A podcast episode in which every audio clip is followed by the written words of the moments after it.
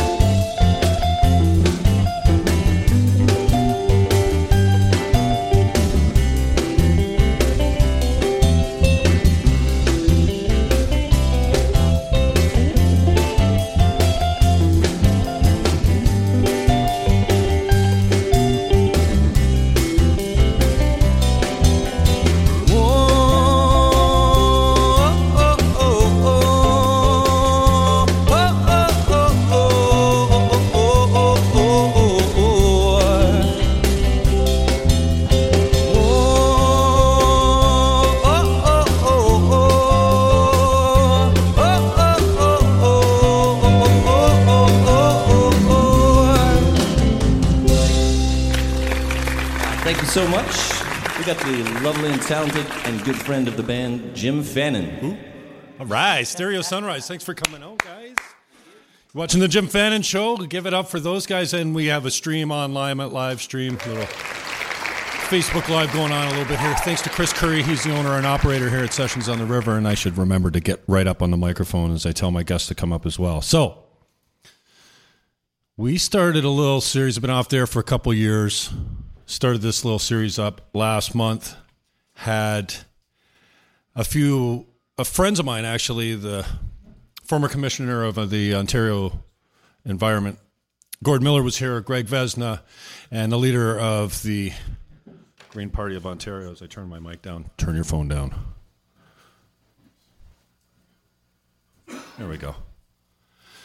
We brought 21 bands out. We went on the hour. It was re- very cool. I've developed a really good relationship with a lot of local music in town here, and this is our greatest natural resource human capital, our musical talent.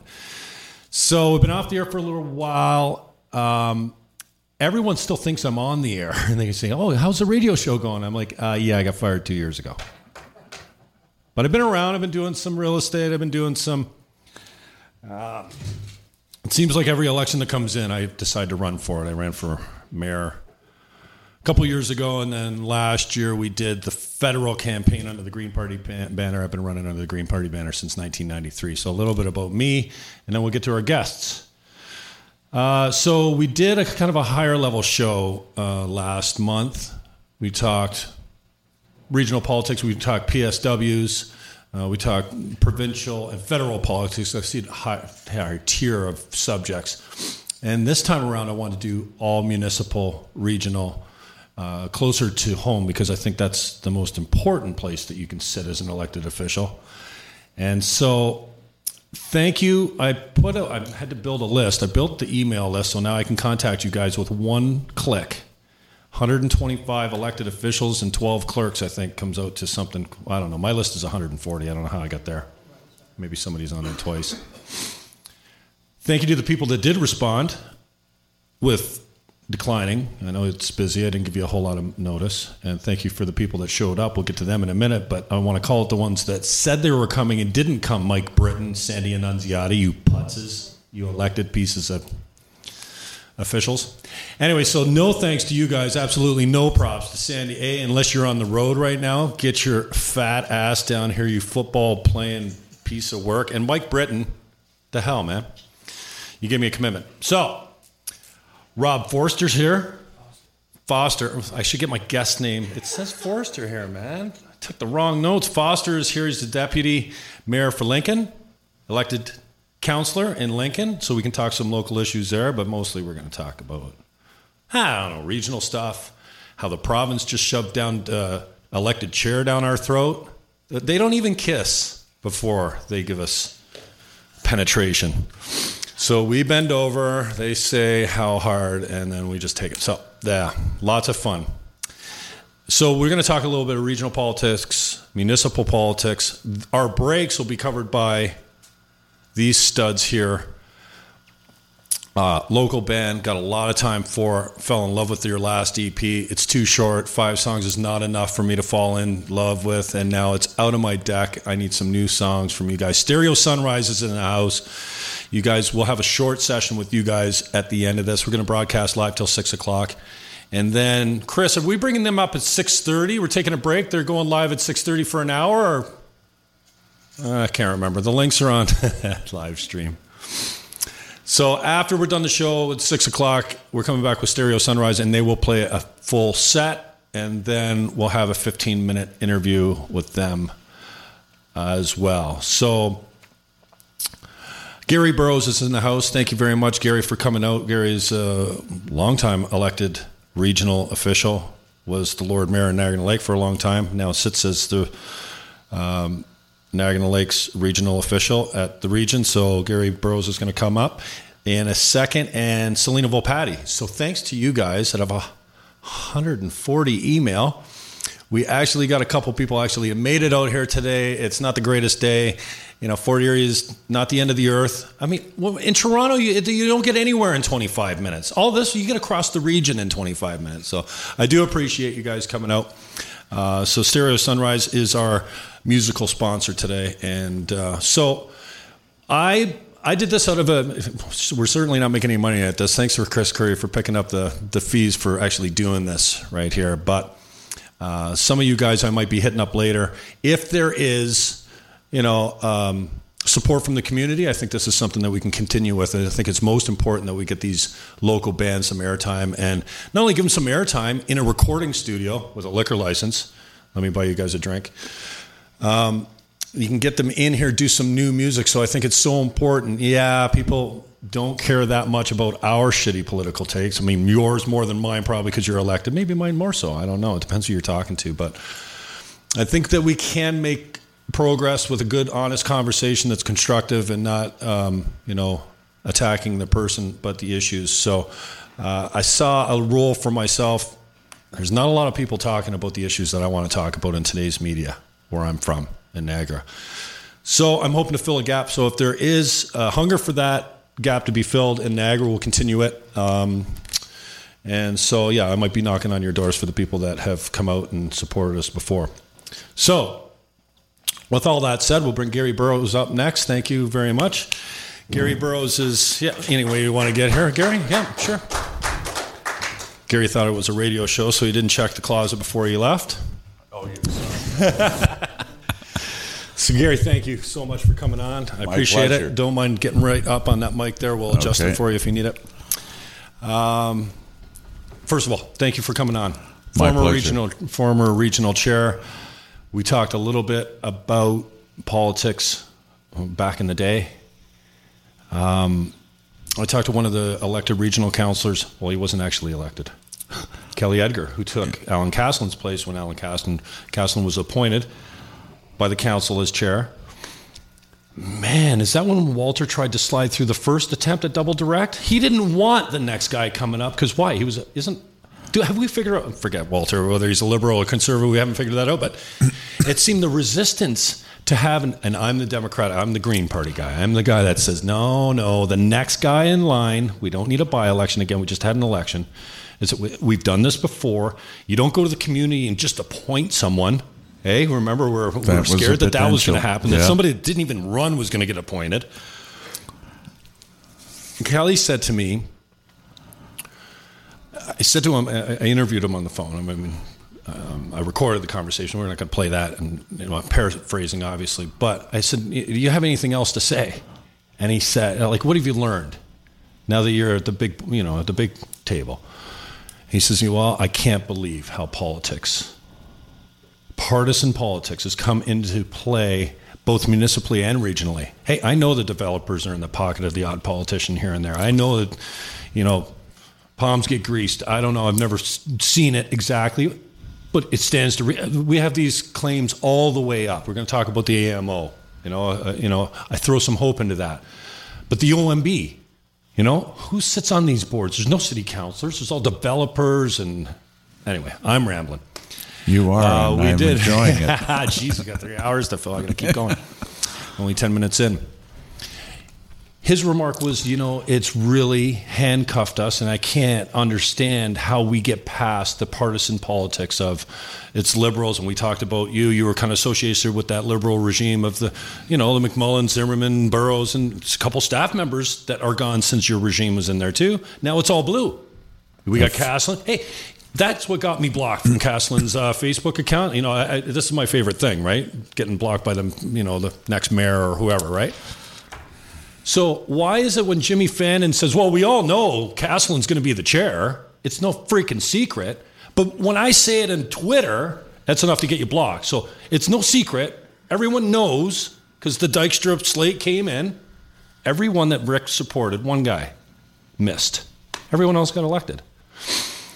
So now we've seen the tide turn. Now we have a blue guy at the head of the table. And I was really surprised to hear Kelly, a, a newbie, Uh, a neophyte for the most part, never elected before, I think he's run before, say, you know, I'm disappointed by that. Now, I'm not putting words in your mouth, but now the government, uh, the Ontario government, who is God, did we hear? Tells us that we have to have an elected chair. And I see a whole bunch of politicians going out there and saying, oh, yeah, democracy, elected chair. And these are the same fucking people that are saying government's too big. Elections are too big. They're too expensive. So now you're going to create a whole new, well, yeah, a whole new space of election with a whole new budget instead of, yeah, there's a little bit of backroom dealings. I'm sure that, you know, you got to, you don't just become chair without lobbying for it, without running and getting support. I don't know anything about that. I just know that I think I prefer it. You got, I, I prefer to let my elected politicians figure out who's going to be the deal maker, who's going to be the glue that brings them together. Because if you don't have an effective chair, and you know, I considered you effective, sometimes not so much. We, you know, you lose control sometimes, right? I mean, you, you can't. I don't know how you keep these guys in line, especially when there's guys like, oh, Andy Petrowski did decline, but uh, he was supposed to be on my monologue. Anyways, Gary Burroughs, talk to me a little bit about the how you see the colors, the partisanship, and a little bit about this elected chair business and what your thoughts Well, are. I, I'm uh, glad to get the opportunity to speak. I wasn't sure whether this whole thing was going to be you. Um, but uh, I I think uh, uh, politics, uh, certainly locally, uh, being municipal and regional, has changed. Um, over, I've been in it now 15 years, and uh, it really, I'm sure your friends help you get elected, but it was never partisan uh, to that extent. Um, certainly in my campaign, I had, uh, in my mayor campaigns, I had uh, strong conservatives and liberals uh, trying to get me elected as mayor. So that didn't happen.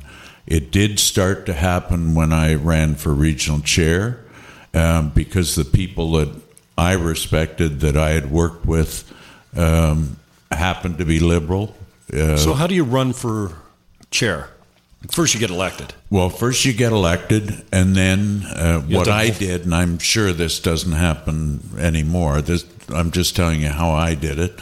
Uh, I got my list, um, and uh, of all 30 counselors, and went and phoned everyone, met the ones I could meet for coffee, and uh, went over what I intended to do, and uh, and asked for their support.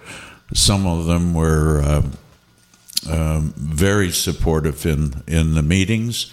Uh, but not so much when it came to the voting. So I, I learned I learned a lot. I've been there. For But So, like, a uh, little bit so less cheering, a little bit partisan um, politics has got uh, it became local, uh, being municipal in the last election in many of the uh, municipalities of our twelve. Um, there was a concerted effort to get certain people in that would be useful uh, down the road and uh, and certainly as as we now move to an elected chair, uh, that position is almost going to be untenable for. I was going to say 99, but it's 99.9 percent of the people of the region, because it's a vast area. We are different than uh, the other uh, regions, the other two that have it um, because uh, uh, we have 12 municipalities and we're all pretty independent and we like it that way. Uh, even with, I come from Niagara on the Lake, and uh, even in Niagara on the Lake, we have five communities, and not one of them want to live in another part of their own community. So that's a pride that I think is so strong in Niagara, and I think it's a great thing. So to try and go out and harness to go around, I would assume the budget uh, when it's calculated based on the population will be over well over a half million dollars, and I would suggest that it's very unlike I I know what I spent to get elected chair uh, zero. Um, because I was working with 30 people that I knew that had been elected, newly elected as well. Um, but it wasn't a matter of traveling, signage. There was no signage. Um, it was just uh, locally done at the region. So I think there's some negatives. People believe that they should have the right to vote, and I understand that right.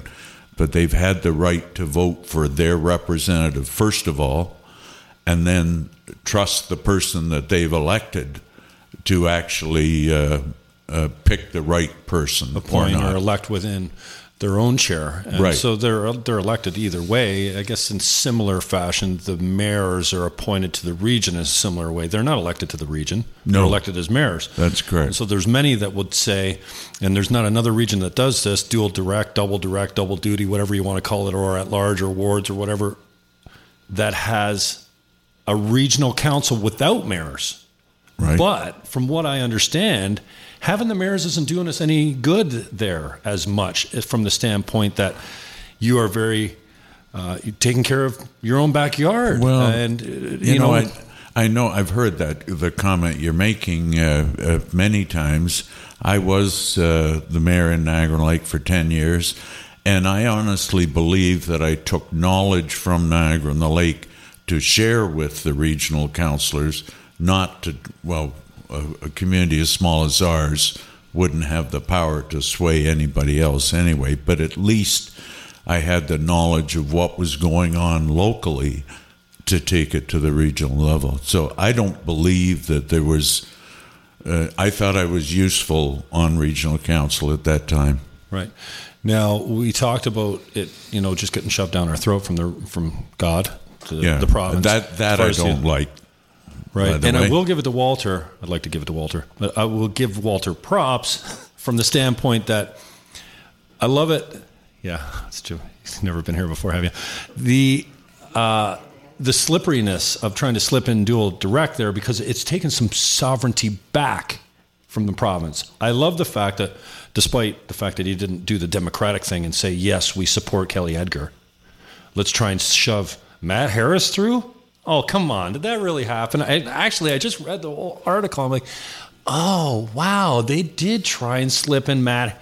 That's not. But I will give them props from the standpoint that that is taking a little bit of control back from the province. I think we need to do that as much as possible wherever we can because distant governments don't know what's good for Niagara Lake, don't know what's good for Lincoln, for Wainfleet. Um, distant governments in Ottawa, at Queen's Park, or at the region.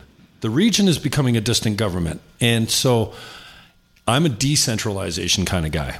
I think that the people closest to the So problem should have the power through legislation and the resources, in other words, the funds, the money, to remedy that problem regionally or municipally. Because when the province starts telling us how to spray pesticides or not, or have bands play past eleven o'clock, it, it never it never ends up good. So I'm a decentralization guy. If I had it my way, and you may have heard this through many of my campaigns that I've run, I dissolve the region as a governance body and make them a service provider. They can buy in bulk. They can manage our uh, waste contract, uh, waste contracts, uh, negotiate wastewater. wa- water, wastewater. We've got some. Maybe they want to take on fire. Oh, the police is a whole, half a billion dollars for the police budget. Uh, seriously, it's five hundred million. bu- uh, Four cents of every. Wow. So we could do some things differently there. I'm not sure this whole double direct thing concerns me a whole great deal, and I'm glad it was referred or deferred or whatever you call that because I don't see how it makes my life better. These same politicians that are screaming for more democracy that want to see an elected chair say that oh we can make it better this way, but you know I, I'm not sure. I, and uh, thanks to George Darte, now we've got a you know a I hope we have a proper public debate where city and regional officials can go to and fro. And I'm not sure this is realistic for George. I'm glad they deferred it though to, to accommodate this. But please, Walter, don't go on the radio and call George ignorant and he doesn't confuse he doesn't understand. 10 times inside of 10 minutes he insulted this man. And that's what you get in the region if you just if you disagree with this guy. Okay? And I've experienced firsthand. Luckily, you're not asking for comment, so I'm glad about that. So, and he declined to come on the show, and that's fine. Uh, I got no time for that in politics. When you sit at the region, I want you to do what's best for the region. I don't want you to be myopic from the standpoint that you get the short term uh, vision. Uh, so, props to him for trying to slip it through. I'm not sure how it makes my life better. And I think it's the thin edge of the one Niagara wedge, which I don't think you're in support of. And we'll talk to Selena and Rob later about that. The one Niagara wedge pisses me off because first, the triple majority is never going to fly for a one Niagara because the Niagara No. Lakes and the, and the Wainfleets and the Fort Erie's, I, I don't know what type of sales job that takes to get them to say, oh, yeah. And we'll get our councils to say that too. So I don't want to spend two terms talking about governance issues that will never pass a triple majority. And now we're seeing it with double direct. So as we waste time with our homeless, with a transit system that's failing our Niagara resi- residents, um, taxes going through the roof, one of your pet peeves. Uh, everyone's got their pet peeve. But as we fritter away with the issues that really matter, we got these clowns bringing us double direct, and you know that it'll be the one Niagara conversation right, right along after that. But one of the things about uh, the deferral last Thursday, and I voted for the deferral, uh, I'm not sure that was the right move. Uh, I think uh, if we'd had the vote, it may have been no. And uh, after all, the province has already told us that in 2018 they don't need to get permission nor a triple majority. Uh, they can just decide on their own at the local level uh, how they're going to elect their own representatives to regional council. That's something I didn't know. That was in part of the package that came in with the directly elected chair. That's still going to pass the AMO, no? Or is the province got on that? The um, uh, municipal area, the AMO still got a rubber stamp? The no changes, provincial they- changes come down. That's it. AMO's a fabulous organization, but it's primarily advising and advocating for certain positions. They don't need, and there is an agreement between AMO and the province that they won't do what they just did. Uh, they won't uh, um, have this uh, um, direction with the, the chair, for example, without going to AMO and saying, we're about to do this. Right. Okay. That didn't happen, my understanding, and I'm sure you can, it didn't happen. Um, that isn't part of, but that's their role, advocacy and and really useful debate. Um, when we were dealing with the police and and all of that, AMO played a huge role in that. We didn't get anywhere, but uh, played a huge role. Now, tell me, which way did you vote on the CEO? Were you a yes on D'Angelo for CEO? Was that a poll vote? Yeah, that was recorded vote. Was I there? no, I wasn't there. Okay, so It would have been no. yeah, okay, so I guess there's really no uh, take we can go down that road on, um, because I mean, He's the man. he is the man. Yeah, for now. absolutely. No, For now. that's right. I'm Jim Fannin. We're live on Sessions on the River. Stereo Sunrise is our guest today. Gary Burroughs is my first victim on the stage as far as uh, the interview goes. Thank you, Gary. We'll get back to you in a little bit. Stereo Sunrise is going to play the commercials for us instead of commercials. Instead of me going out and hustling sponsors, I just uh, I pick up bars and bands late at night. I get drunk and I go pick up bands and handsome boys and all that kind of stuff. And as I pop my peas and bounce my bees off my microphone. Selena Volpatti's going to come up as well. Rob Foster. Is it misspelled on your website? Because I think I cut and paste. Uh, Gary Burroughs is in the house. Tommy is locked in the uh, booth. Chris Chris Murray. Chris Curry. was also associated with a bad, bad man. You know, there's another bad man called Chris Curry in Niagara. You probably know that already. Chris Curry's owner of Sessions on the River. I'm Jim Fannin. Stereo Sunrise is going to play a couple ditties for us. We're going to come back with Selena Volpatti and Rob Foster. I'm Jim Fannin. We're live from Sessions on the River. Stereo Sunrise. Take it away. Thanks very much.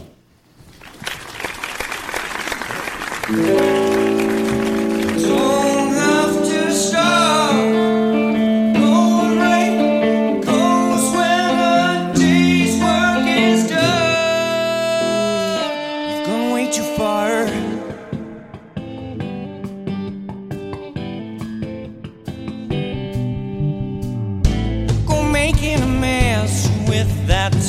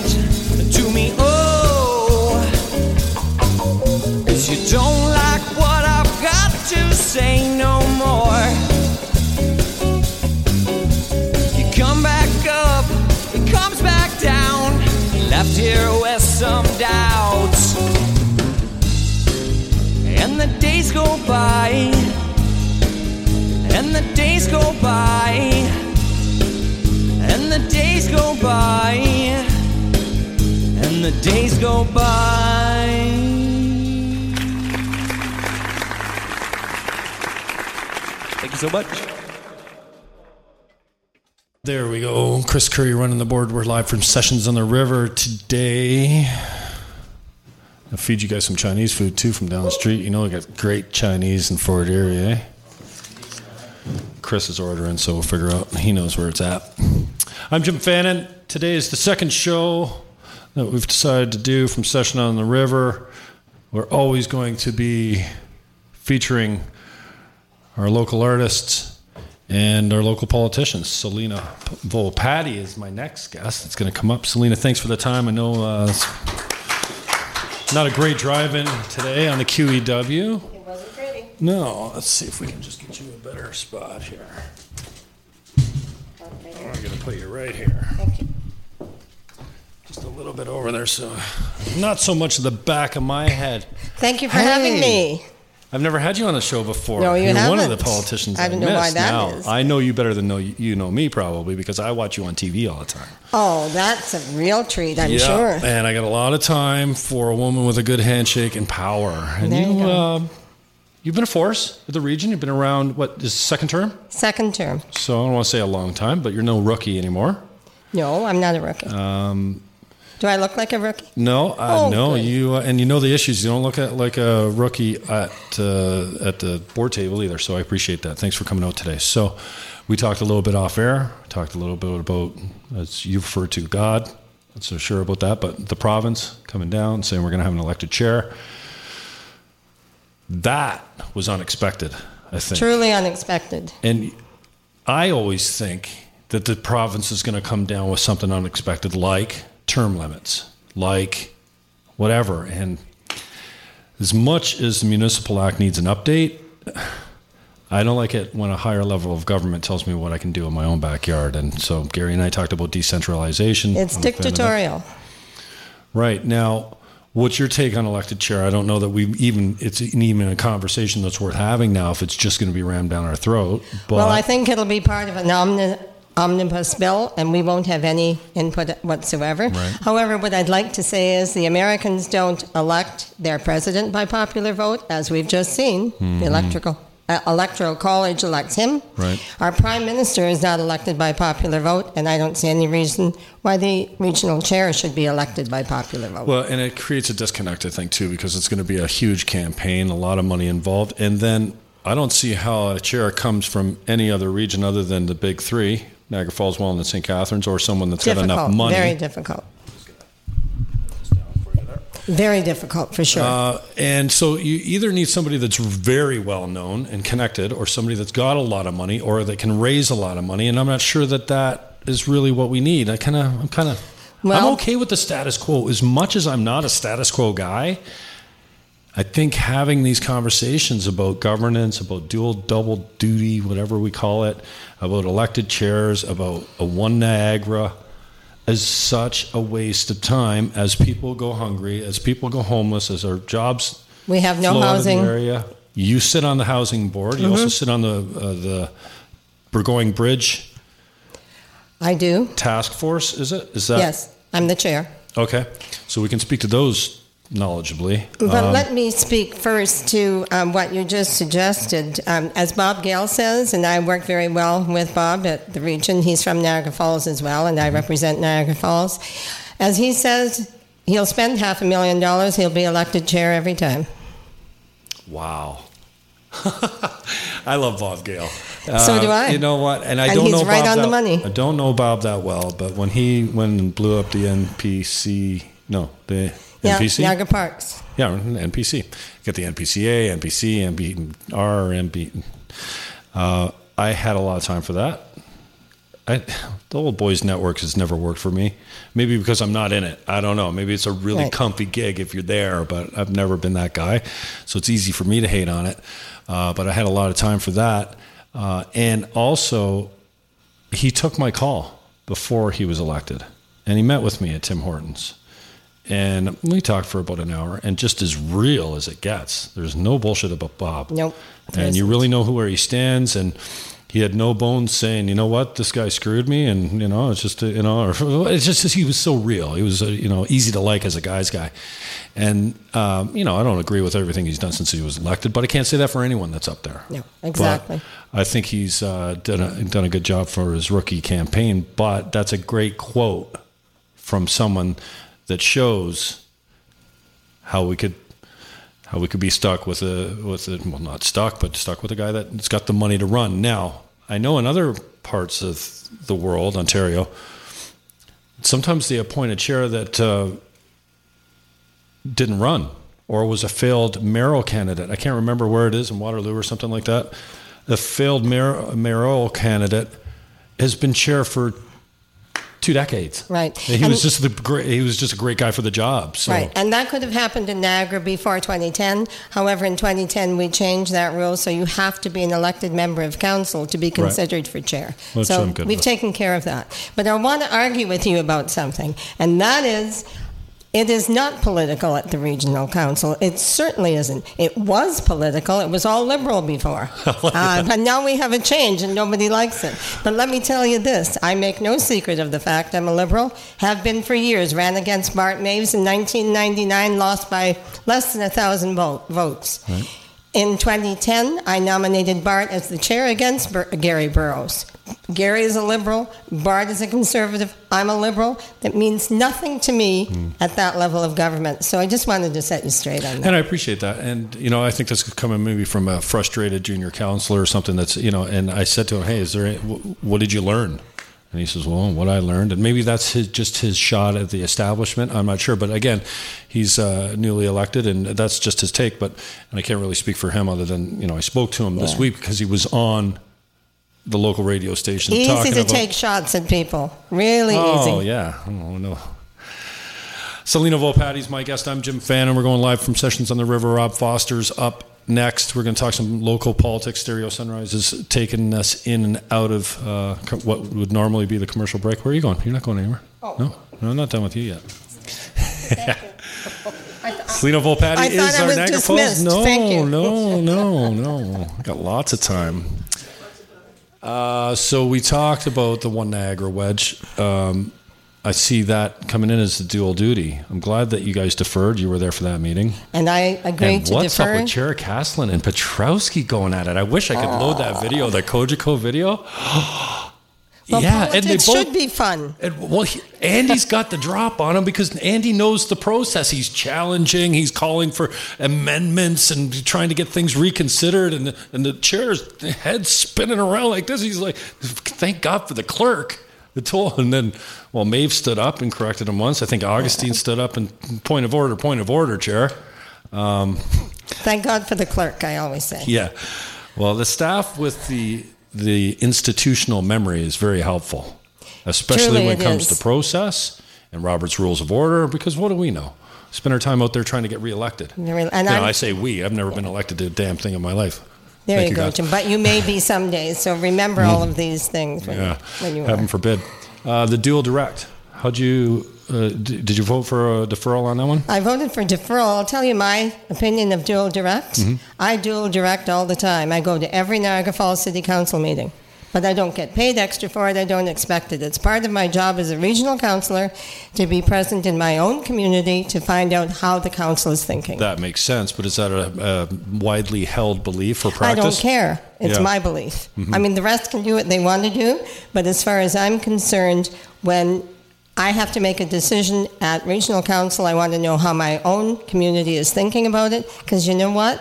They're the ones that elect me. Hmm. The rest of the region doesn't elect me. That's- that doesn't mean to say that I vote on behalf of Niagara Falls all the time, or that I don't vote against my own council in Niagara Falls when the occasion arises, and I think I should. But I'm dual, double duty all the time. Your oath is to the region. My oath is to the region. My promise is to the electors of Niagara Falls. Right. So I have a, a double. It's dual duty. So, do you see how there could be more conflict with a duly elected councillor that represents both the city and the region?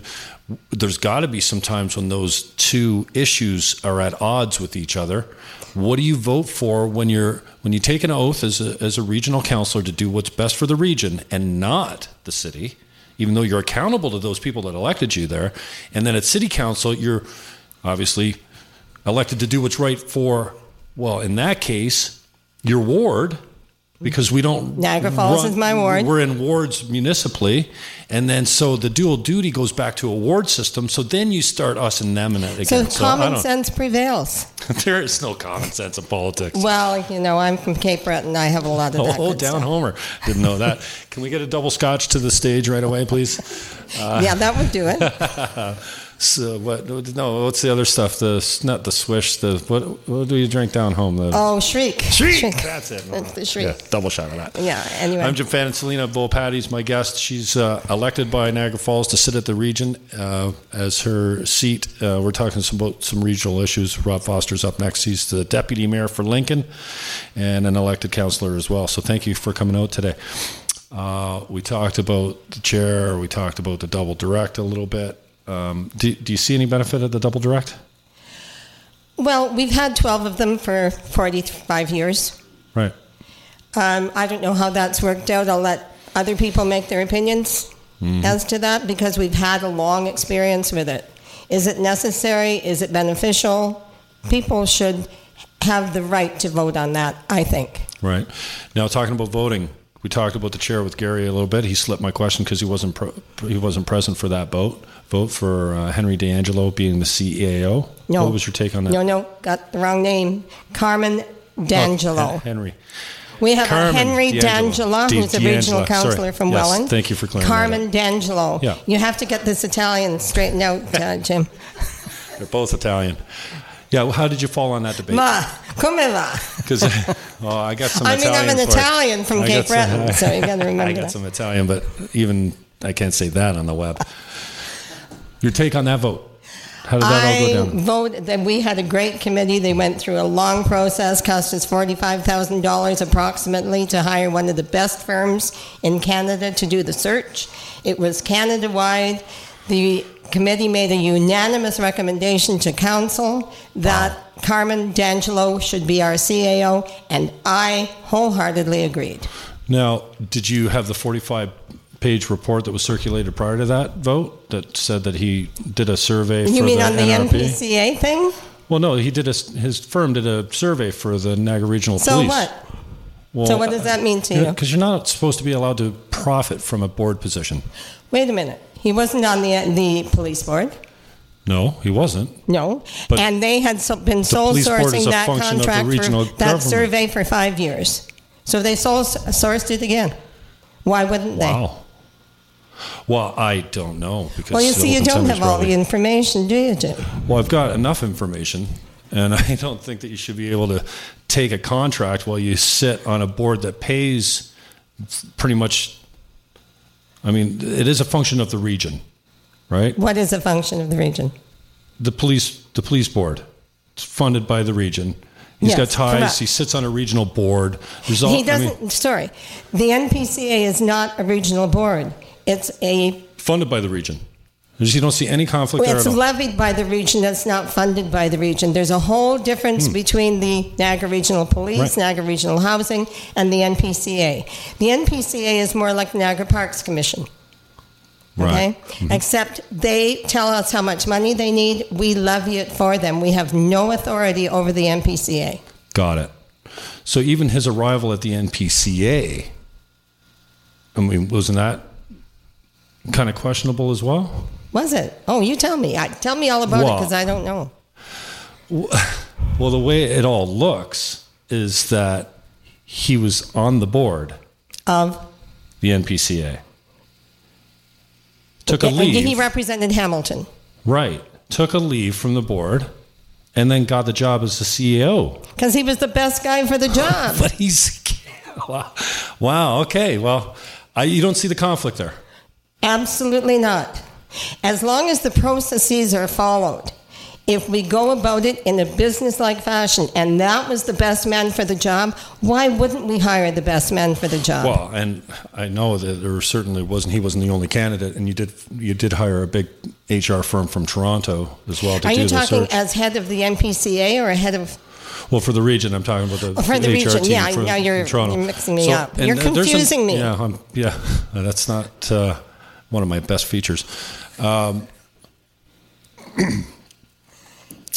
Okay, so Jim. I just it's it's it's it's great to have your take on that because we do have we do form committees. We give them the power to do the the work, and they're supposed to come to us with the best candidate.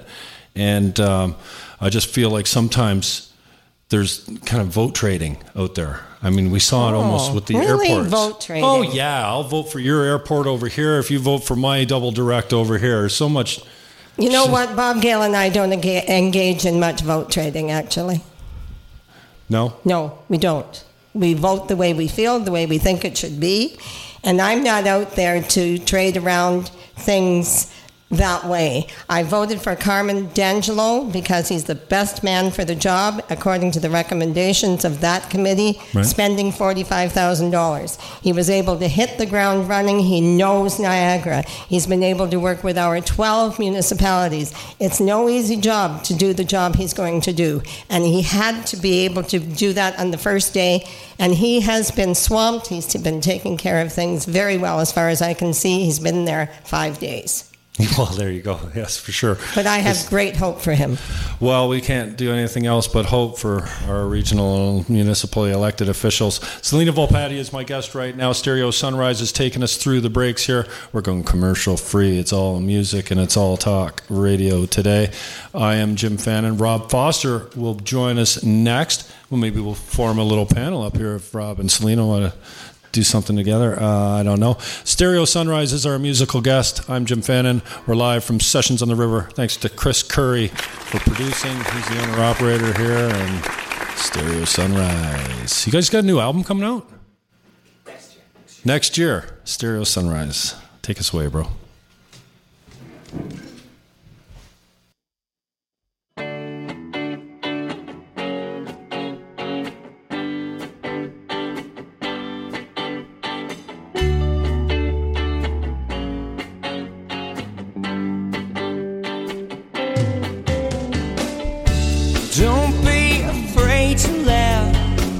Different state of mind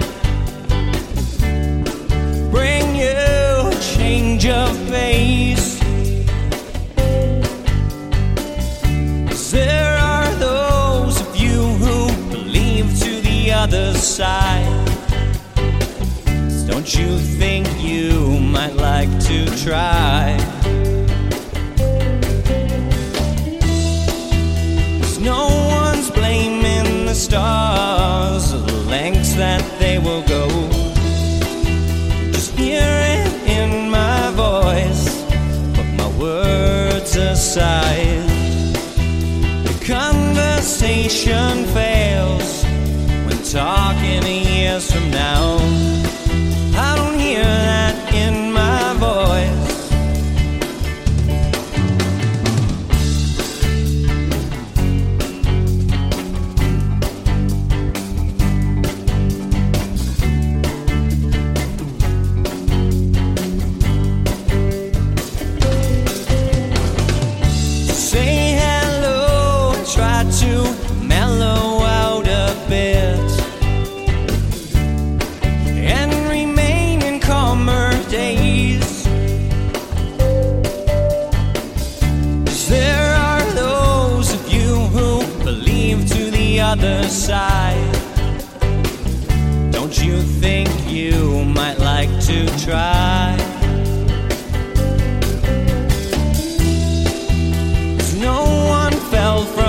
Stars to tell us what to do.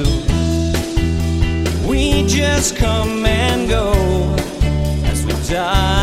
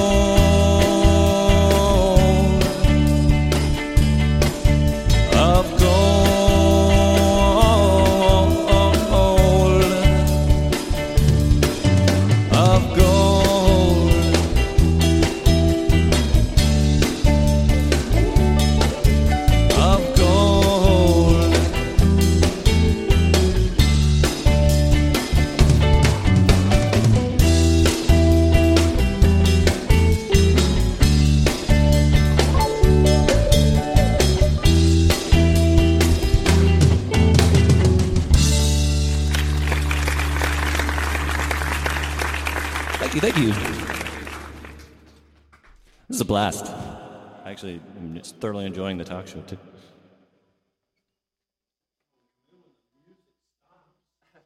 Patty, thanks for coming in. I'm Jim Fannin. We're live from Sessions on the River. Rob Foster's going to come up next. Thanks What for you- having me, Jim. What's your pet p- your pet issue? What do you get behind mostly? Uh, you talked about the bridge. You're on the housing committee. Uh, Uh, mental well? illness is my Okay. my um, main interest. Okay. I was president of the Schizophrenia Society of Ontario for Saw many that. years. Okay, what's your connection? My son has schizophrenia. Wow. Okay, how old is he? He's 53. Wow. Wow. You don't look that old. He's older than I am. So your connection there. Uh, tell us a little bit about you know how that's impacted your life, and then Well, very much. So he was diagnosed when he was 10. Was an alcoholic by the time he was 11. wow. Spent seven So years. ten years. Hang on. Sorry to interrupt, but ten years, you probably had issues. Issues all the time. And so before he was even diagnosed, you're in, you just don't have any clue, other than no, you've got well, issues. we knew that he was hearing voices. We knew that there was something wrong. But I, and I, you know, was a school teacher, but I had really never thought of having insanity in my family. It is insanity. That's a very serious form of mental illness, as Mm-hmm. you know. And um, he was diagnosed when he was 17 at Penetanguishene, which is, you know, a very tough place in the 70s, I get 80s when he went for the first time. He was 17. He was born in 1964. So, um, yeah, it was a rough go. It's opened my eyes to a lot of problems in our world. Right. And so many of the root causes of mental illness are left unaddressed, in my opinion.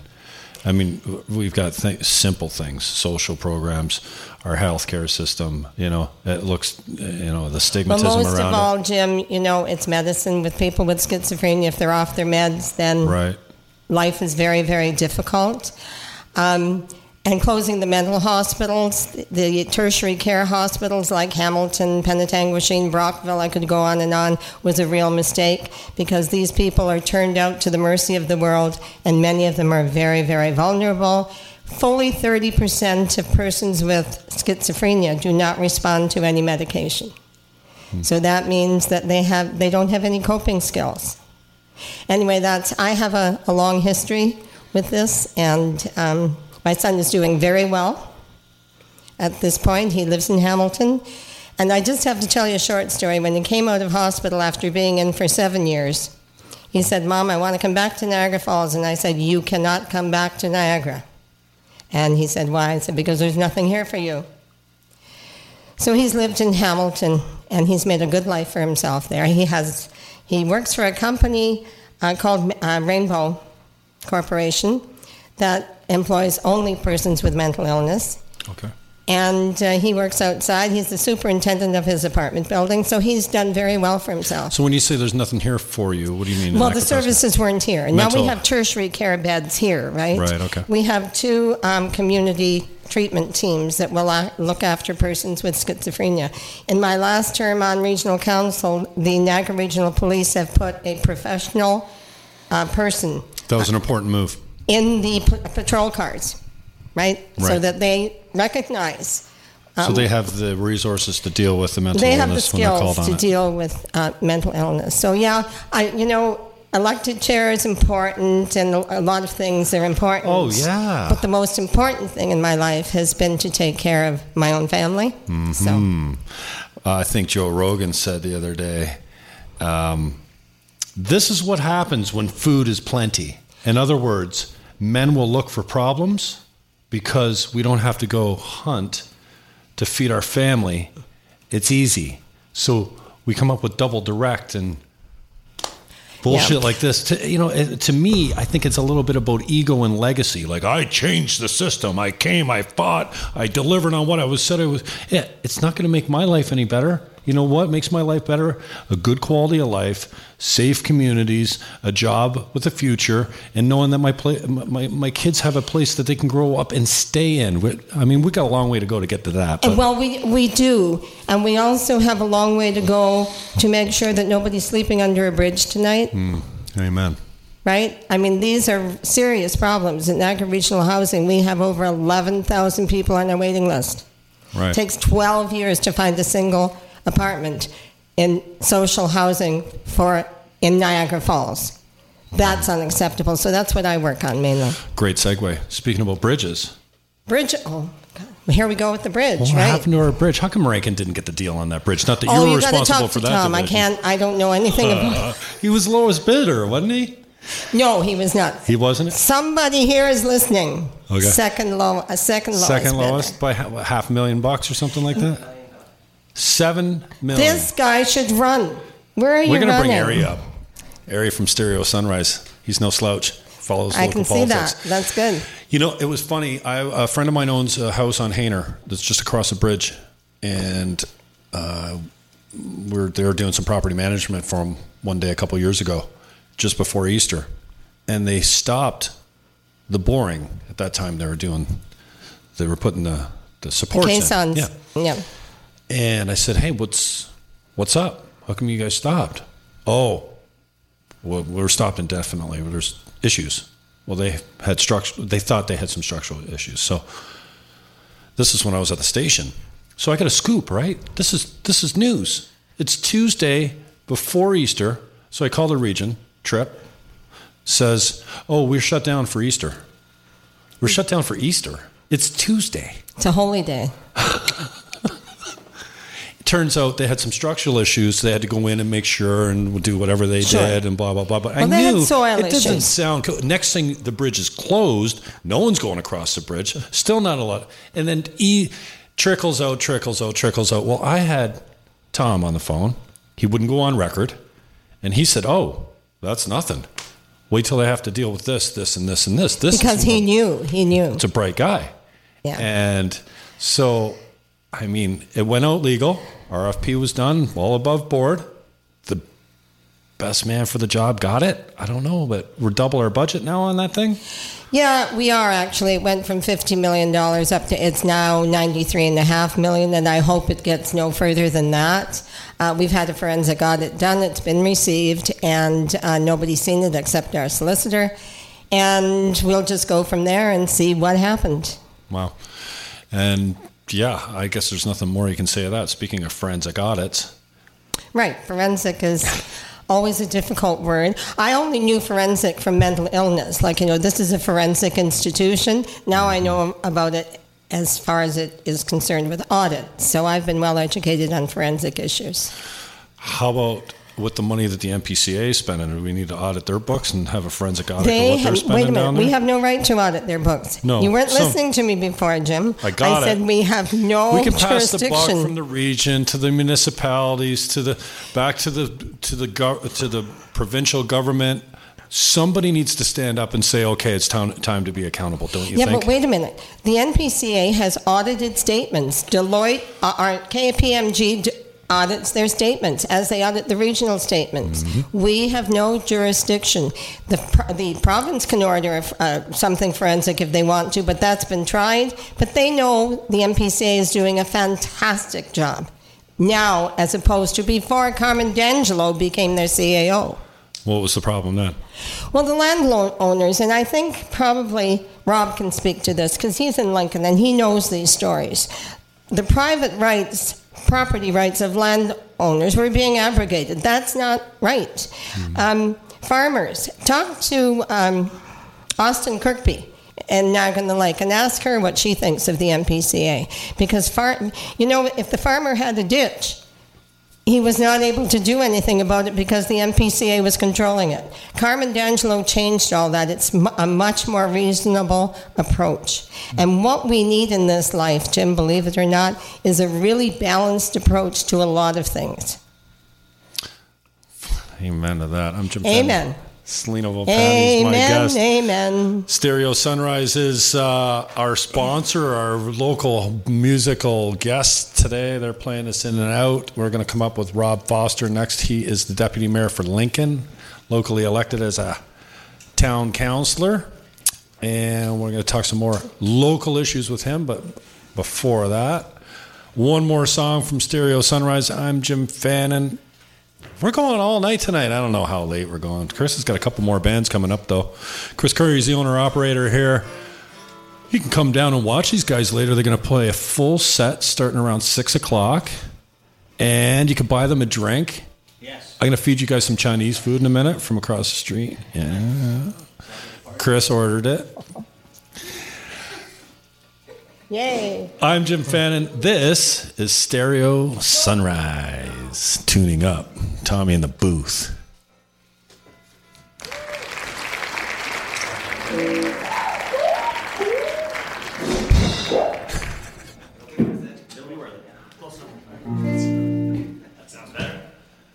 It's called the Needle Crown.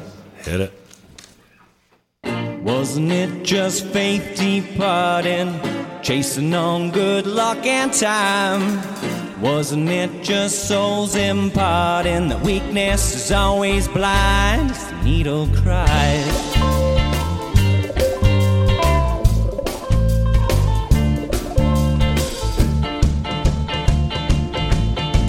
It always starts slowly when it's looking up. You're bumping the grind and there's drink in your cup. You could clock it all like you're punching time. Keeping it loose, trading paper for dimes.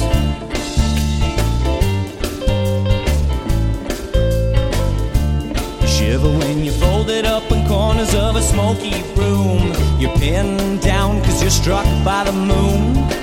Your first attempt was with the Northern Star. You looked on up, and there it was. Wasn't it just faith departing, chasing on good luck and time? Wasn't it just souls imparting that weakness is always blind as the needle cried?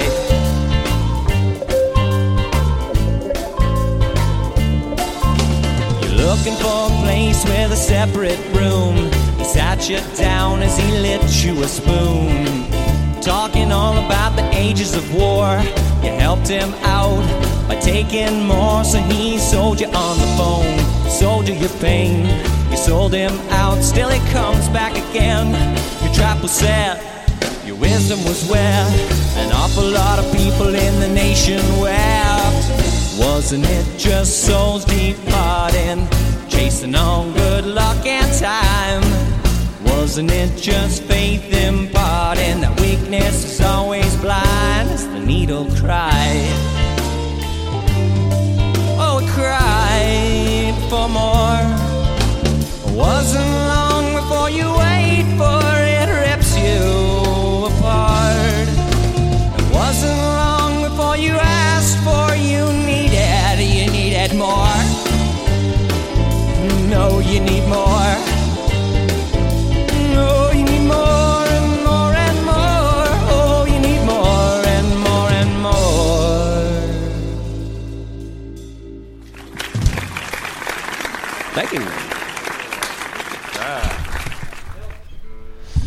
Stereo Sunrise taking us in and out.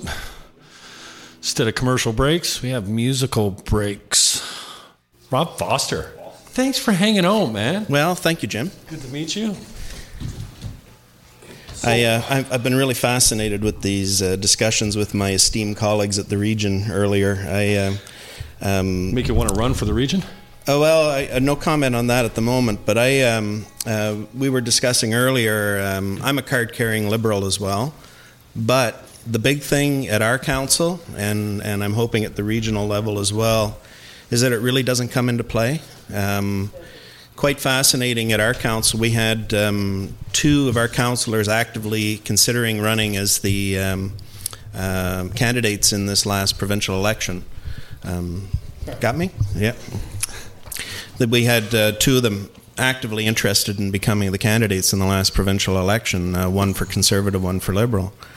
Um, and so it, it makes for an interesting dynamic, um, but all the decisions that are made at a council level is on the person's level. I mean, you have to work with everyone else in order to make things happen. And I think that's the best way to be with government. Um, we have uh, an interesting 19 year old now as our, going to say, as, your as our, riding's the most famous one in Ontario now. as our as our MPP, I'm I'm sure he's going to bring that depth of knowledge to uh, the the table in Toronto to to make our area better. There's some sarcasm there. I, hope so. Sarcastic Um, quotes. Did you get that? I'm just waiting but- for the smile to break or something. but- Where's the? Come on, Tommy. but I, but I think you know, I to give him credit, he followed the process. He became um, He the ousted nominated the party president. He nom- he got himself nominated. Full credit to him. I um, By the way, um, but- Rick Dykstra's rumored to take the NPCA job. Did you know that? No, I'm just Oh, kidding. He said, So- he said he can't pay him enough to listen to us bitch about him at that position. What what We'll I see. Yeah. What I personally believe, though, 140 a year? Yeah.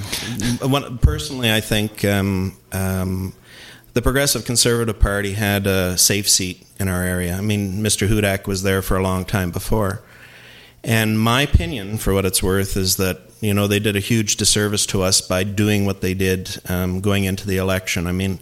You know, the nomination process to me seemed a little bit weird um, as it was going on. The rank balloting that they did, you know, that's that's what they decided to do. no, Um, that's and not in the Constitution. Isn't that normal for every race? I don't know. Yeah. I um, uh, I'm I've been separated from the progressive conservatives at, at that type of thing for a long time. So, but I um, but the problem is is that we we have a young guy now coming in as our MPP. It's it's been difficult for us in our area to get things done with the province because of Hudak being there. I mean, let's let's be perfectly frank. You know, there are things that happen when you have the leader of the opposition as your uh, as your um, MPP. So we'll see if this changes. I hope it does. Um, but anyway, um, Well, no, and that's a great point. And I think that a lot of our other, even federal officials, sometimes are handcuffed by the fact that no, we got a minister sitting right over there. We can't have another one down here. Yeah. So I think that sometimes it, it works against you. It's Yeah. interesting to hear you put it that way. Yeah. Uh, but was it Brown that was rumored, or is this report? I don't know, but I heard some.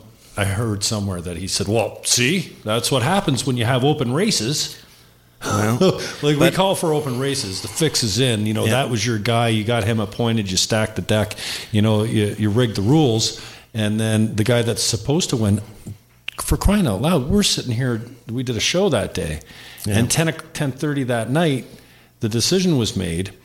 But I was already talking to my guests here about how connected Rick is. How he's he's not he's not the stupidest guy out there. He's Yeah. connected himself with good policy people, good people to give him good advice on the way up the ladder in the Harper government. And I think his heart's kind of over. You know, he grew up in the province under Mike Harris, and kind of his first love was there. And I see him as having designs on the premier's office, and who It- knows? it- but then it could his be. first step goes right out from underneath him. but I I'm not unhappy that Rick Dykstra isn't there either. So I um Either way, um, it's a safe seat, so, I guess. But Yeah, for um, 18 months, you've got the youngest MPP in Ontario in Ontario. Well, yeah, and- ever elected. Yeah, in uh, for Ontario, that's right. Um, the other thing I wanted to talk to you about was the elected regional chair. I um I, I listened to um, what my again my esteemed colleagues had to say about it. Um, the first person who brought forward the notion of doing that was a private member's bill by Tim Hudak back uh, a few years ago, and that was soundly defeated. But I think it set the seeds for where the provincial government is now with, with what they're doing. Um, I gotta say, I uh, I'm not real fussy about it, um, and the reason's very simple. All of a sudden, like within political spheres, you have people voting for that position. The position of regional chair is powerful enough the way it is. Now, if you have uh, a, a vote that's going along with it uh, of the electorate going in behind, suddenly that position becomes even more powerful within the thing. So suddenly we might end up with like cabinet positions almost, like if you want to go, like we're seeing in Toronto, the, the, the executive level that goes into play. I really think that's a disservice in a, um, in a regional government situation. Um, and it's something that I know we try. You, you certainly, you certainly don't want to see that within the municipal sphere. So um, um, anyway, I, I think there's there's a lot of things that we're going to learn as we go down the road with this, and some of it I think is is going to be followed that we're not going to be too fussy about. So Now you've got your own uh, land use issues in, in your riding or or ward or whatever you want to call it as well. What are you Yeah. up against as far as land use issues go? I mean, everyone's screaming there's no land. There's no land for the developers. There's no uh, development to increase the assessment base. Our Yeah. taxes are all based on building new houses, upon del- developers coming in and, and developing land that you know may or may not be one time used agriculturally. Probably Yeah. isn't the greatest for it now. All the stuff you know down alongside the highways and stuff like that. You can't grow grapes on that anymore. So at the same time, you know we respect the green belt, but we feel handcuffed by it. So what are you facing out in Lincoln as far as land use goes? Well, first of all, greenbelt doesn't necessarily mean grapeland. What it means is is essentially keeping things in agriculture. Our municipality, right from the start, embraced greenbelt when the province came through with it, and in fact, I think it's done us a lot of good because we have um, we have spent time working with the province. You know, they're listening to us when it comes to fine tuning. Our official plan now, we are um, uh, a center of excellence for agriculture um, within Ontario, um, officially approved through our OP. Um, you know, the, the thing about um, our municipality is we're on a spurt of growth right at the moment. Okay. Yes, all of our um, our our boundaries are fixed, like most municipalities. We're revisiting that again, though, right? Well, Isn't the, the, green, province the, looking at that again? the green belt's being revisited, but I highly doubt you're going to see uh, a changes? weakening. I think you're probably going to see a strengthening within it as well. So, um, at least that seems to be the modus operandi that's been going on with Greenbelt up till now. Um, my uh, former mayor, uh, regional councillor Bill Hodgson, said, um, um, "You know, we we we embrace um, uh, Greenbelt within our area." But we've had a variety of issues where industrial applications were trying to come in, and basically we're telling people, look, if you want us to be the green belt, you have to remember that there are things that we have to do within our municipality, and don't be doing things like, you know, offering up uh, big time uh, composting facilities and stuff like that within our area. It it doesn't match with what it is that we're trying to do as a municipality. You've already handcuffed us, so make sure the rules and regulations that are there for us um, are there to to help us move forward. So. Talk to me a little bit about the uh, significance of the Prudhomme's Landing redevelopment. Oh, that's a big time. That that that is Italian so firm huge. come in? Another, f- another foreign firm? It's been bought. Uh, the the there's Italian money that came in and purchased the property. Mm-hmm. Um, I'm not sure if they're going to be doing the full development when it's all said and done. Um, there will be a variety of local um, developers that will likely uh, have bits and pieces within that. Is is my guess.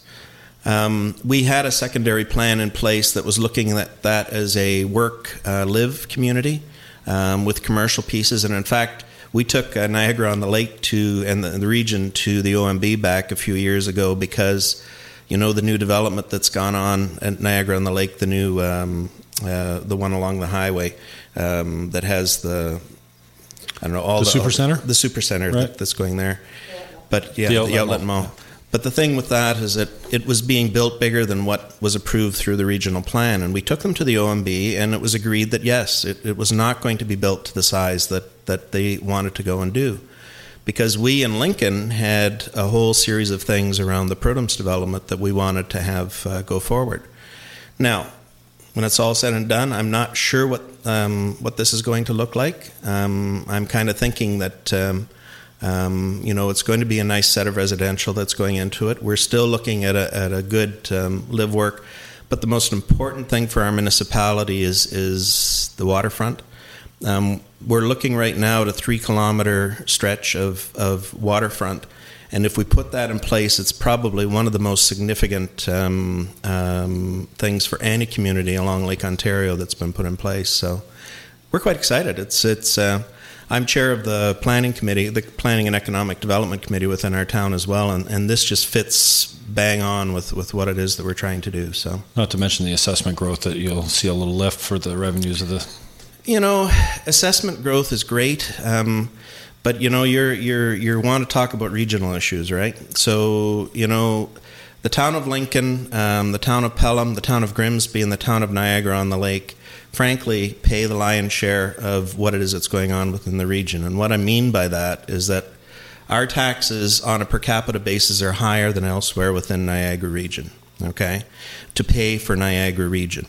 So and the problem with that is that you know, and, and uh, some of us look back and say, well, why are we putting services in place like transit for um, Welland, Niagara Falls, and St. Catharines? It, this this simply doesn't make sense from our point of view.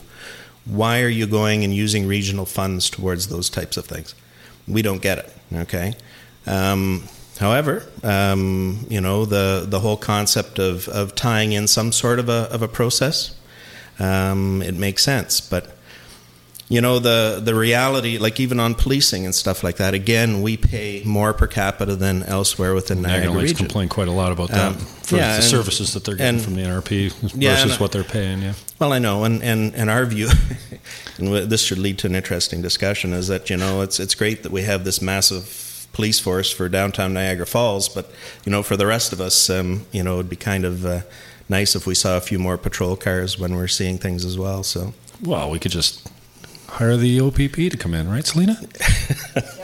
Come on, uh, they can do it for a lot less than 500 mil. Come on. um, Oh, the guys Yeah. at the NRP are turning off the station right now. Oh my Yeah. gosh, my The, niece's uh, mother worked for the NRP. She's saying, The other thing, though, I, I wanted to briefly say is um, um, I, I totally agree with, with Selena on um, on conflict of interest, and and I don't think that was fair on on uh, uh, with Carmen and, and the group there. I, but there's two conflicts of interest that we, we deal with um, as politicians. There's what's written down as, as true conflict of interest, and then there's the perceived.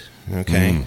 And so in this particular case, you know, there are a lot of questions from a lot of people that are going on saying, what the heck are you guys doing down there at the region? Like, it, in a lot of ways, you know, I, like I scratch my head with it as well. I mean, I, I, I I've had some overlap and experience with uh, uh, Mr. D'Angelo. Um, um, I don't like some of the things that went on at Niagara Region. And by the way, I have a big history with where with uh, the Conservation Authority. My uh, my uncle, through marriage, um, was Gord Harry, who was the um, chair down there for a number of years, as well as the general manager um, at the Conservation Authority. And boy, some of the things that, that, that they have done and where they have gone with the organization, to me, I just scratch my head. I Well, was I- that before it was so political?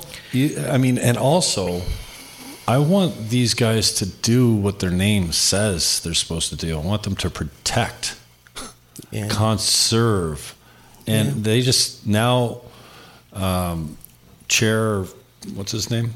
Yeah, well, Tim's is Tim's yeah. is saying that their mandate has changed and now they're about development. And if they've got if Well- they've hired a lobbyist to go to Queens Park to get the PSW removed from this piece of land in Niagara Falls so the Chinese can come in and pave it over, the last piece of old growth forest and PSW that we've got in Niagara. How how can you I just don't get how you can call yourself a conf, conservation authority and then hire a lobbyist to go to Queens Park to remove the con- conservation label on a piece of land that's golden. Not only to mm-hmm. you know bats and eels and strange animals that don't live anywhere else in the world but there's some traditional native ceremonial benefit from having this forest there. I mean, our natives, I mean, wow, I can't believe what we've done to the natives, but this is some ceremonial land here. Yeah. Jim, I, I don't know enough about it to, to, to offer opinion on it, but I No. But there have been a lot of concerns raised about switching properties that are within the conservation land jurisdiction out and switching other lands in. And Well, yeah, if you're and so it's it, winery or something like that. The, well, the it- big business, if you're going to bring some jobs in, it seems to be open. I don't know. Yeah, again, It's I- frustrating. you know, I uh, uh, all of the open houses that went on in our town, basically, people came in saying, "No, this is not a good idea." But um, um, you know, I'm just a humble local counselor. so what, and what do I, am get to say about it, right? host.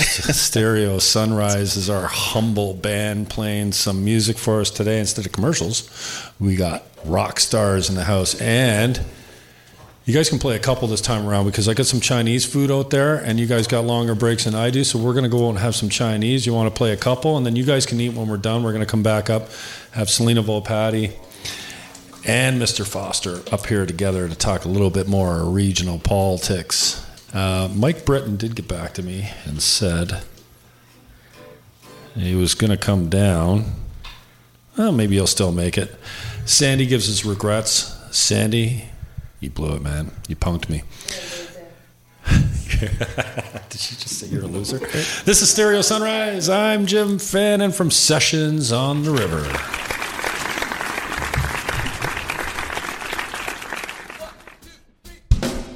What's the matter with the coming days? Oh, they're not like you said, so you go insane.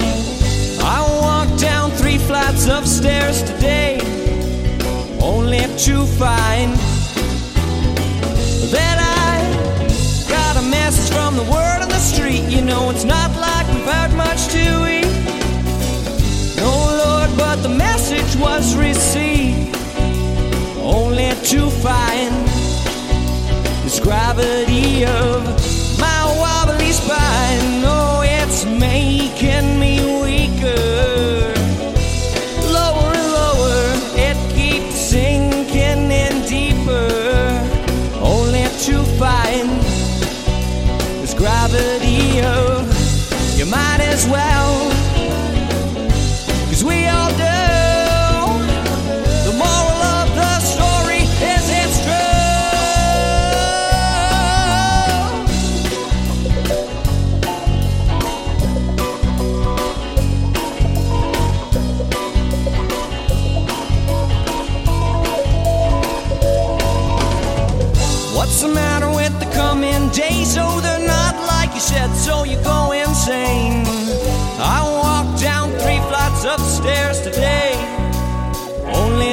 To this gravity of another problem with the word on the street. You know, it's not like we've heard much this week. Oh Lord, but the message was received, only to find this gravity of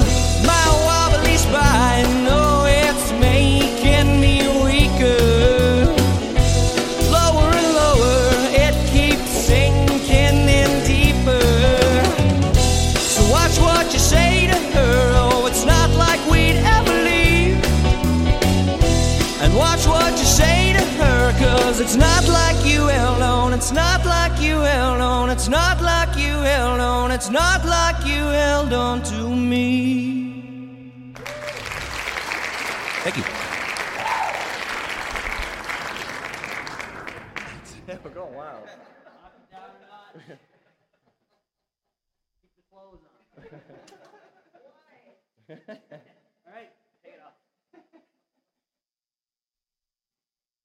one more. What are we doing? No, that's what it is. It's called Wait For It.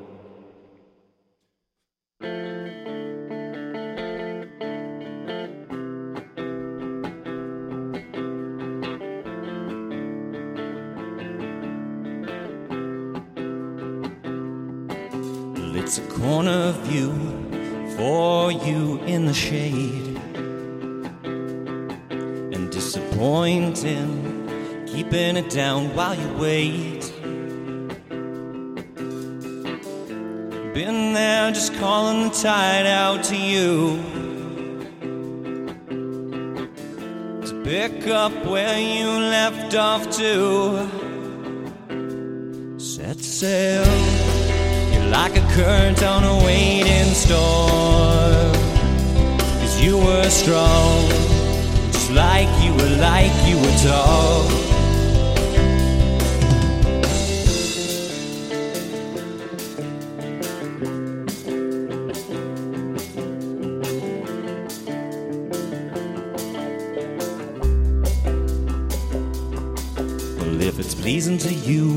It's pleasing to me. What can I say? If we remember those things and then we keep them within, they don't wait. It's like a waveform waiting for a little time. It's like a waveform waiting for a little time to unwind. You're like a current on a waiting storm. You were strong, and just like you were, like you were tall. It's like a waveform waiting for a little time. It's like a waveform waiting for a little time. Your walls don't close on me. And you're a little bit fancy free. I just came to talk. You were strong, just like you were, like you were tall. It's like a waveform waiting for a little time. It's like a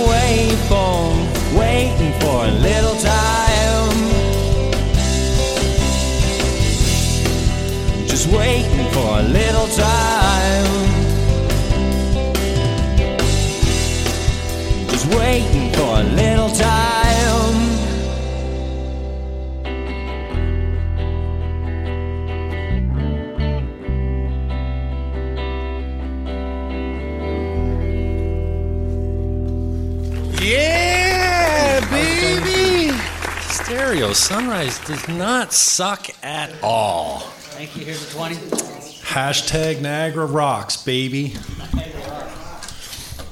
That's what we do for the talent when they come on the show. Niagara rocks it. I'm Jim Fannin. Thanks, Chris Curry. So where did we get the Chinese food from, Chris? You can't talk. We can't hear you, can you? Main Chinese restaurant?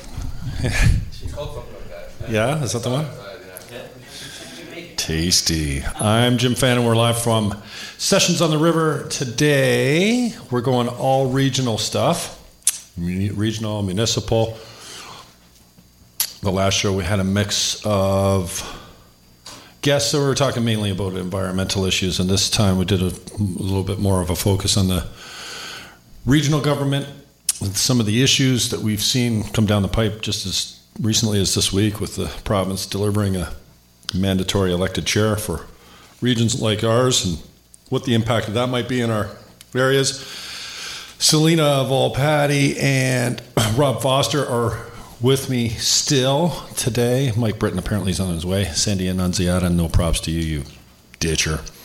So, guys, if you want to come on up, we'll talk a little bit more regional and municipal politics. The uh, chairs OHU. Thanks again, Stereo Sunrise did a nice job. They're coming back at six o'clock and they're going to play a full set. Full set and tickets are fifty bucks at the door. Special discount tonight for Stereo Sunrise. VIP access. That is group available. was great. Isn't it great? And, Oh, and it's such a really intimate venue to uh, get acquainted with uh, any type of band, and we've so fortunate to have. And many people don't know about it, but uh, Chris has done a nice job here. First class facility, recording studio, Beautiful, very and nice. so Yeah. I get. I tell these guys it's like a love affair with their albums. I put it in my car. It gets played over and over and over and over and over and over and over until I can't stand it anymore. And then it gets shelved for six months. And then I'm every time I see them, I'm saying to them, uh, "Can we get some new music?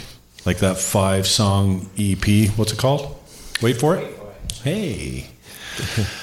um, just so fortunate to have such such great local talent, and these guys do other things other than music as well. So they are also giving back to the community in other ways. But this is a great way to feature them as well. So I'm I'm very uh, grateful for their support as well. So yeah, Stereo Sunrise, thank you very much, Selina Volpatti, Mr. Foster. Now you're the deputy mayor out in Lincoln. And Yeah. that was your connection here today. Although I did, did you get an email from me as well? So I put it out to email. all the municipal councilors, the regional councilors, of which the mayors are. So everyone should have gotten it. But uh, My uh, my mayor Sandra Easton actually we talked about it and, and I decided to come simply because she would have been here if um, um, but appreciate she's she's gone up north so um, but yes we we're very happy to be here. now, you guys, have you met before? We have not. No. So we talked a little bit about. Well, we talked about everything today. We go all over the map, and that's my show for you. So uh, we talked a little bit about economic activity. Talked about the bridge, about homelessness. I mean, there's no silver bullet. I get that. Um, it seems like a few of us are looking for it. Like this will change everything. I'm not sure that you know we need to have that discussion as a little bit pie in the sky. Um, so, Selina, maybe we come back to you a little bit about you know what you see regionally that we can do. Um, I don't know. There's there's a lot of um, the, the thing I hear so much is we're overgoverned. We need Yeah, less politicians. baloney. I don't I don't understand that argument from the standpoint that if I have a problem, I want as many people I want access to as many people as I can. In other words, I want as many people representing my town or my ward or what have you that I can go and complain to. When the shit hits the fan, I want somebody to take a responsibility for it. So I seem to be more of a status quo guy right now. We have a region, it's been there for a long time. We've got 12 municipalities. They've functioned together pretty good for a long period of time. Now we're talking about rejigging it all. And I get if the hey, hey, if the province comes and shoves amalgamation down our throat, we saw it happen in Toronto. It- I'm not sure it made a better place for Torontonians I think it to did live. not make a better place for Toronto. No, and uh, they didn't save any money. So um, I don't want to have that conversation for two terms for something that never will pass the triple majority. Now, I guess if all the municipalities went to the province and said, "Hey, we want this," but we're certainly not doing that. We've seen how our teamwork as a region has moved the Go file down the tracks. Pardon the pun. Um, because that Go thing was GE and Welland, I mean, that's a coming along. huge Oh, bonus. yes. And now they're talking about, you know, Niagara Falls, Welland, and St. Catharines uh, municipal transits coming together. But still, Brian Heit stands Thursday night at regional government and says, well, hopefully we can get a Niagara transit, and hopefully one Niagara is not far But behind that's that. Because- like, "You- you- and uh, Chair Caslin was on 610 this week saying, you know, there is a call for a one Niagara. They're already selling this shit. I just can't That's believe it because subtly, they're from too. St. Catharines. Yeah. They want a one Niagara. Mm. It benefits them. It doesn't benefit the rest of us. Ben- doesn't benefit Lincoln. Certainly doesn't benefit Niagara Falls. The, the thing, yeah, the thing that you have to look at is why the calls are coming out of St. Catharines for this type of stuff. Okay, And mainly from And the- politicians, it seems. and through The- I mean, Like, the, no, the you- electorate's not standing there and say, "We want one Niagara. We want dual duty." Thirty people come over for a, a dual duty meeting. Yeah, but the but the thing is, is that St. Catharines has neglected some of their infrastructure for years. Okay, like, like there's millions and millions of dollars worth of infrastructure have to be done to the underground of St. Catharines. The problem is, is that you know everybody has been going through these taxation regimes where they're basically saying we're keeping this to an absolute minimum, and we're going to avoid doing some of the work that that possibly should be done. Well, those roosters are coming home right at the moment. Okay, and so they're looking at municipalities such as Lincoln. They're looking at municipalities such as Niagara on the Lake, like And Niagara Falls. and Niagara Falls, and we we have a top-notch infrastructure. I mean, I've been on council for 16 years, and I'll tell you, so many years we were going through and we were replacing pipes and we were doing all of the work that was within our municipality, and it's not sexy. Okay, No. we're not building fourplexes. We're not building things that are that are going to be, um, you know, huge within the community from that point of view. And suffice it to say, we have we have things well in control. Um, now let's take a look at St. Catharines. I mean, we'll have to let those councillors um, talk to that more, but there's some major deficits going on there. Why not make you whole use of the whole region? I mean, Welland is going through the same thing too. You know, like it, it's a city that needs a major overhaul within the infrastructure as well. So, there we go. And I see this uh, elected chair as uh, this is a slippery slope Yep. for me. Dual duty, the elected chair. Next thing, they want to say, let's amalgamate, let's get all the cities together. As far as I'm concerned, I know you have 125 politicians, sounds like a lot. In Niagara Falls, we uh, went down from 12 councillors to 8 councillors. The world did not end on that day. We've continued, that's 20 years ago. Um, but um, I, I think we are working well together. I don't think the people of Niagara in general want to amalgamate into one huge region. Uh, region. And 125 politicians, so put the elected regional chair, give us an amalgamated regional government, and then look at the price. And I bet it would be a lot more than it is than it is today. As I say, I'm I'm dual duty. I have been for my career as a regional politician. I will continue to do that because I think I should. Um, one thing we haven't really addressed today is jobs and prosperity because that's on our list of things that we have to do. That's number one. One of the things that we see, we can do things better without amalgamating. And I think Rob would agree with me. I will. We, we, you? I will. Oh, good. He agrees. Somebody agrees with me. It's a good day. Um, we planning is an issue that is huge, right? Because right now we have 13 planning regimes across the region. This makes it very difficult for anybody who wants to do business here. I have um, a resident who called me and said, "Look, I'm an event counselor. I bring weddings and corporate conferences from all over the world to Niagara." But to do that, I have to know the regulations in each of 13 regimes. That is a full time job, a month's job for a person, just to get that all together. There's no reason, there's no excuse for that kind of thing. Somehow we've got to work on the things that we can work on without talking about amalgamation. Yeah. Uh, economic development is another one. We have, I think, five or six economic development offices in the region. Right, not every town has one, or Not every town Right. has one. But I think that I think they're together now. Like they put GE in Welland. That came to Niagara Falls first. We didn't have serviceable land, enough serviced land for them. We said go to Welland. They have their the land for their hospital, which is what they gave them, right? So on that level, we can do a lot better. Absolutely. And I think um, uh, now to give credit on a regional basis. Um, back There's no when I credit. was- We're not allowed to give credit. Yeah, no. When we went back when I I'm was early, early in my career um, uh, at our council, I became a member of, of the regional task force on on planning. And what we did at that point in time was we signed a memorandum of understanding between all of our municipalities to go and streamline some of the planning processes. That actually was really good. Like it, and it, what it does is, is the expectation when you're going municipality to municipality is you're going to get essentially the same uh, process, if you want to put it that way. Now, some are more difficult than others. I mean, it's it's rumored that, that Lincoln is, is very difficult to deal with on a on a planning level. I don't know. We don't see it, but we but you know there, there's that type of stuff. But Guess who's the worst? St. Catharines. Niagara Always. Falls. Niagara Falls. No, they, they, St. Hey, listen, I had a businessman move from Niagara Falls, moved to St. Catharines, said it took him 10 times the time to Yeah. get the approvals that he could have done this in Niagara Falls 10 times before he did it in St. Catharines. I don't know. He's just saying, Jimmy, you know what? I've been in Niagara Falls my whole life. I've opened many businesses. The hardest part was coming down to St. Catharines. But part of part of where you're going to is is this whole view of, of government, and um, one of the things that worries me in Niagara region, who is the single largest employer? Well, the Niagara single largest is Niagara region. Niagara region. And if you sit back and look at any economic processes, policies, books, reviews, and stuff like that, you should not have your government as the single biggest employer that's going on within your area. So there's some foundational problems that are going on right off the bat with Niagara region. They can they can ignore it if they want, but there's there's substantial issues with that.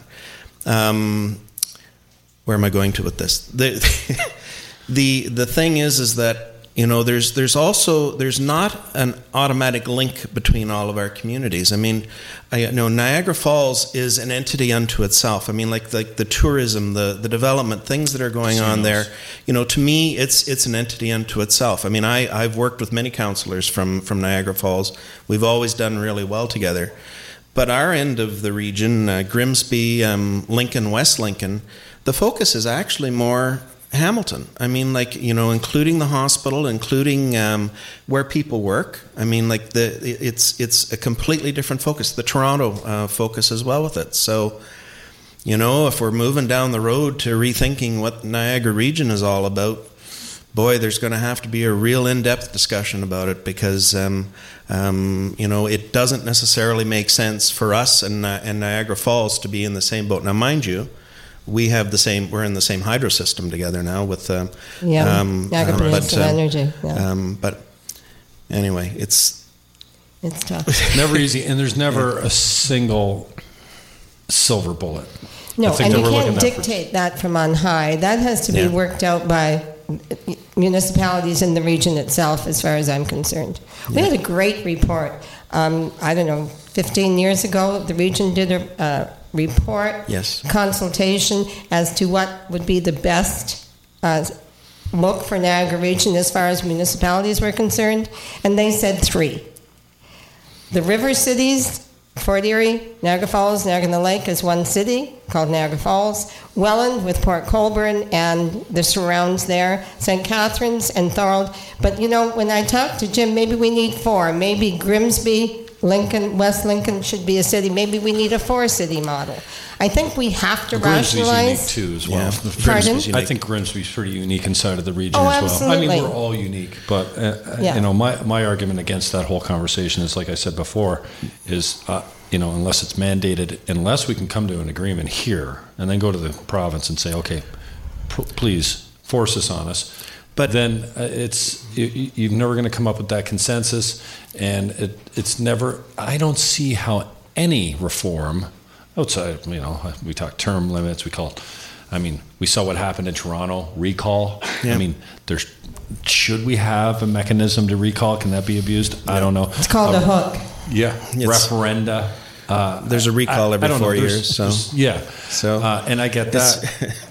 I, I just uh, don't know how any government reform at all, and I can't believe I'm a status quo guy on this, doesn't do anything but waste our time, and then in the end doesn't make the the politics any easier to do, and doesn't make our quality of life any better, which is something that I wish the region would get on board with a little bit more. But- I mean, we've had a hard time recruiting companies and families and people now we're seeing them naturally gravitate and immigrate to our area because of our low real estate values which aren't so low anymore but still our quality of life is 10 times what we get an hour around the lake uh, you know, there's no lines. And that's why When's the they're last time somebody honked a horn at you in Niagara? You go to Toronto, that's all Oh, they honk day. horns at me all the time. But I but I think the big thing out of this, Jim, is you're going down the road, and you're and like I'm really glad that you're you're opening up these questions to to the local politicians.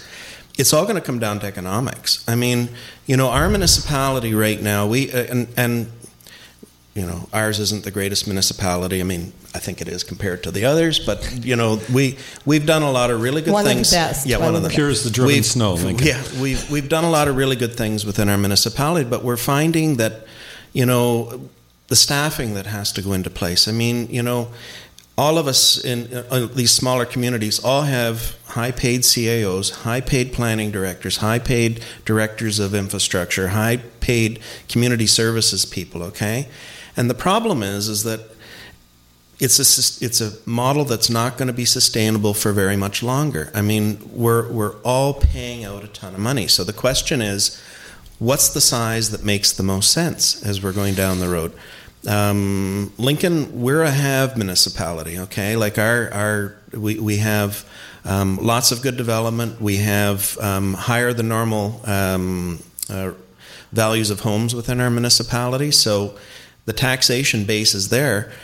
But sooner or later, you know, people are going to rebel and say enough is enough. Like the taxation rates are high enough. So where do you go to then? Like there's, and that's when we have to start seriously talking across the region and, and outside of that as to what the new models are going to look like. That's right. So- You know, I often think uh, we're not alone in the world, and we forget that. One of our biggest advantages, I think, is having a U.S. border. I mean, that's huge for us. If you look in the, at we, uh, upper state New York, western New York, uh, Niagara County, Erie County, talk about 12 municipalities. They have about 1,200 municipalities over there. And they have been held back in many ways just because of their governance structure and they refuse to i mean you have Chico, Cheektowaga, Tonawanda, mm. i mean it goes on and on and on. Yeah. so we're not that bad thank goodness but they're suffering and we have been suffering and, and we shouldn't be because of our geographical location because of the quality of life that we can experience here etc but i think as the gta gets bigger and bigger and i'm not talking about the greater thorold area i'm talking about the greater toronto area gets bigger and bigger and bigger We, we all know that TO stands for Thorold. Yeah. Yeah, okay. GTA. yeah. Thorold, Um, Ontario. As it gets bigger and bigger, people are naturally going to be attracted Right. down here. Why they're going to Barrie and Pickering instead is beyond my comprehension. Go. Well, Go makes a di- but who sent Go out there? Hmm. You know, Go didn't just arise from the earth. Somebody put it there. Hmm. And why would they have put it there? That's politics. And that's what I'm saying. Jim, you asked me before, you know, do I just trade votes around? No, I don't do that. And I don't think Rob would do that. Absolutely Because not. you want the best for your municipality. That's why I've been in politics for 25 years, and that's why people keep voting for me, I hope. They don't do it because my name is there and they know my name. And that's the other thing we have to impress on people. When you vote, know who you're voting for. Hmm. And that's more difficult, I think, at the municipal level than it is anywhere because people just don't Why, get it's the not at exposure the presidential level? Well, the Just same level. municipal, right? No, I mean, Oh, seriously. I think at the municipal level, the electorate just is not exposed to the issues, exposed to the press conferences, exposed to the politicians as much as they see the provincial and the federal ones on TV, on the news all the time. They hear about the issues provincially and federal and municip- municipally. I think it's not so much. We don't have the coverage that's so not- much. Well, it's not entirely true. And the, I mean, the, well, the we've prob- got lower vo- voter turnout for municipal than we do anything. True, but the but the voter turnout that comes is an engaged voter turnout. I mean, like mm. the True. like the reality is is that like I hear from a lot of people within my community all the time about issues. I happen to know those are the people that are voting. Okay, like they and they're looking for reasons to vote for me. They're looking for reasons for me to take leadership positions and things. They're looking to hear what I'm doing on council. Personally, I do a blog. Personally, I am on Facebook, making sure that things are out there for people. Um, I tweet um, like everyone else does with things. The whole and, and I have a lot of people that follow within my municipality to uh, to find out what's going on.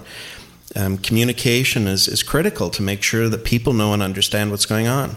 Right now, I'd rather have a 50% voter turnout any day than 100% and 50% don't know what they're doing. That's dangerous. Seriously. Check, check the U.S. So anyway, 44% of the, their population did not turn out to vote. Now, talking about the quality of voter, how about the quality of candidate? What do we do to get the quality of the elected official up? We've talked about how, well, we haven't talked today, but many people have talked about our compensation for elected officials. I mean, your job at the region, what do they pay you, 28000 Thirty, I think it's 30. Okay, that's not enough for what you No, guys do to but- read all those reports, some of the 1,200 page reports But the coming through. person who thinks they're going to, this is not a full time job. No, but do you think that you have a hard time recruiting good couns, better quality counselors because compensation's not as good? Well, i- in order to, to make a difference there, Jim, I think you have to make it full time. You have to pay the $100,000 a year. And I'm not sure whether that gives you a better candidate or not. Seriously, I'm, I'm not sure. We have people like Robin and a lot of our 125 representatives who are there for the good of their community. yeah, they're certainly not doing it for the eighteen thousand dollars the municipality gives you. or Please. whatever. No, no. And you know the the bottom line on on uh, monies. It was funny. One of my nemesis in the community um, um, before the last election came to me and said, "You should." You should be paid a lot more. And I said, sure, I think I should be. So, in one of the all candidates meetings, he had the thing. So, Councillor Foster, are you going to vote in favor of increases? And I, my comment was, I'd love to be paid what they get paid in Toronto, but I'm not. I'm doing the exact same job on my 15,000 a year along with the other counselors that we have as they do down there. And in fact, they spend far more time messing around with politics than than we ever would. So anyway, I I I don't think money is the object. We have a really good council in our town. I mean, um, very well educated. Um, um, all of them have been strong community based um, that are moving into. We have a mayor that um, that's, that's exceptional. She is she's come into the role, and our previous mayor was exceptional within it as well. We've been extremely lucky. So, um, Doesn't, isn't so- that what it boils down to a lot of the Yep. times? Is luck? to some degree, and maybe maybe we just have an electorate that, that knows and understands, um, you know, what it is that they're looking pool for. you're pulling So, from as well, I guess. yeah. Yeah, good talent pool, but and I think you know everybody always knocks politicians, and I understand that, and I'm fair game for all of that. But in the final analysis, when they need something, they call me, and I get it done. Yep. So Same you know, here. I'm very proud of that. Selina Volpatti's my guest. We're sitting with Rob Foster as well. He's the deputy mayor for Lincoln, also obviously elected as councillor. By the way, I don't get any extra money for that. It's titler only. Deputy. So, so, oh, so. you get a lot of fringe benefits, oh, yeah, yeah, yeah, I'm sure. Stereo Sunrise is going to play us a couple more tunes, and then we're going to bring them guys up. We're going to make them the politicians. We're going to interview their asses. Yeah, play us a couple more, I think, and then six o'clock. Uh, we've got a separate link for Stereo Sunrise. We're coming back, and they're going to play a full set for us at 6 o'clock. So I'm Jim Fannin. We're live from Sessions on the River. And thanks to my guest, Stereo Sunrise is next.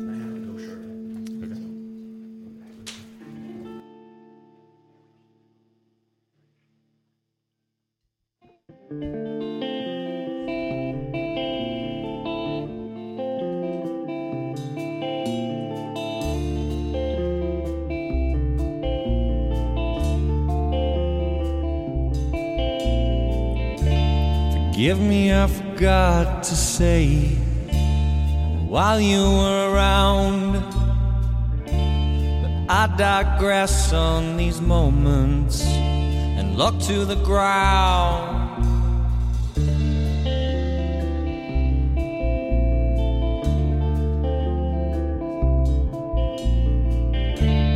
Bodies of insects they fold up as they dry out murder, the madness, and calm by habitual doubts. Habitual doubts, you know. My grandmother walked backwards down the stairs. She was patient with the minimum of care. Don't suppose there's other ways in there. She wandered over the years.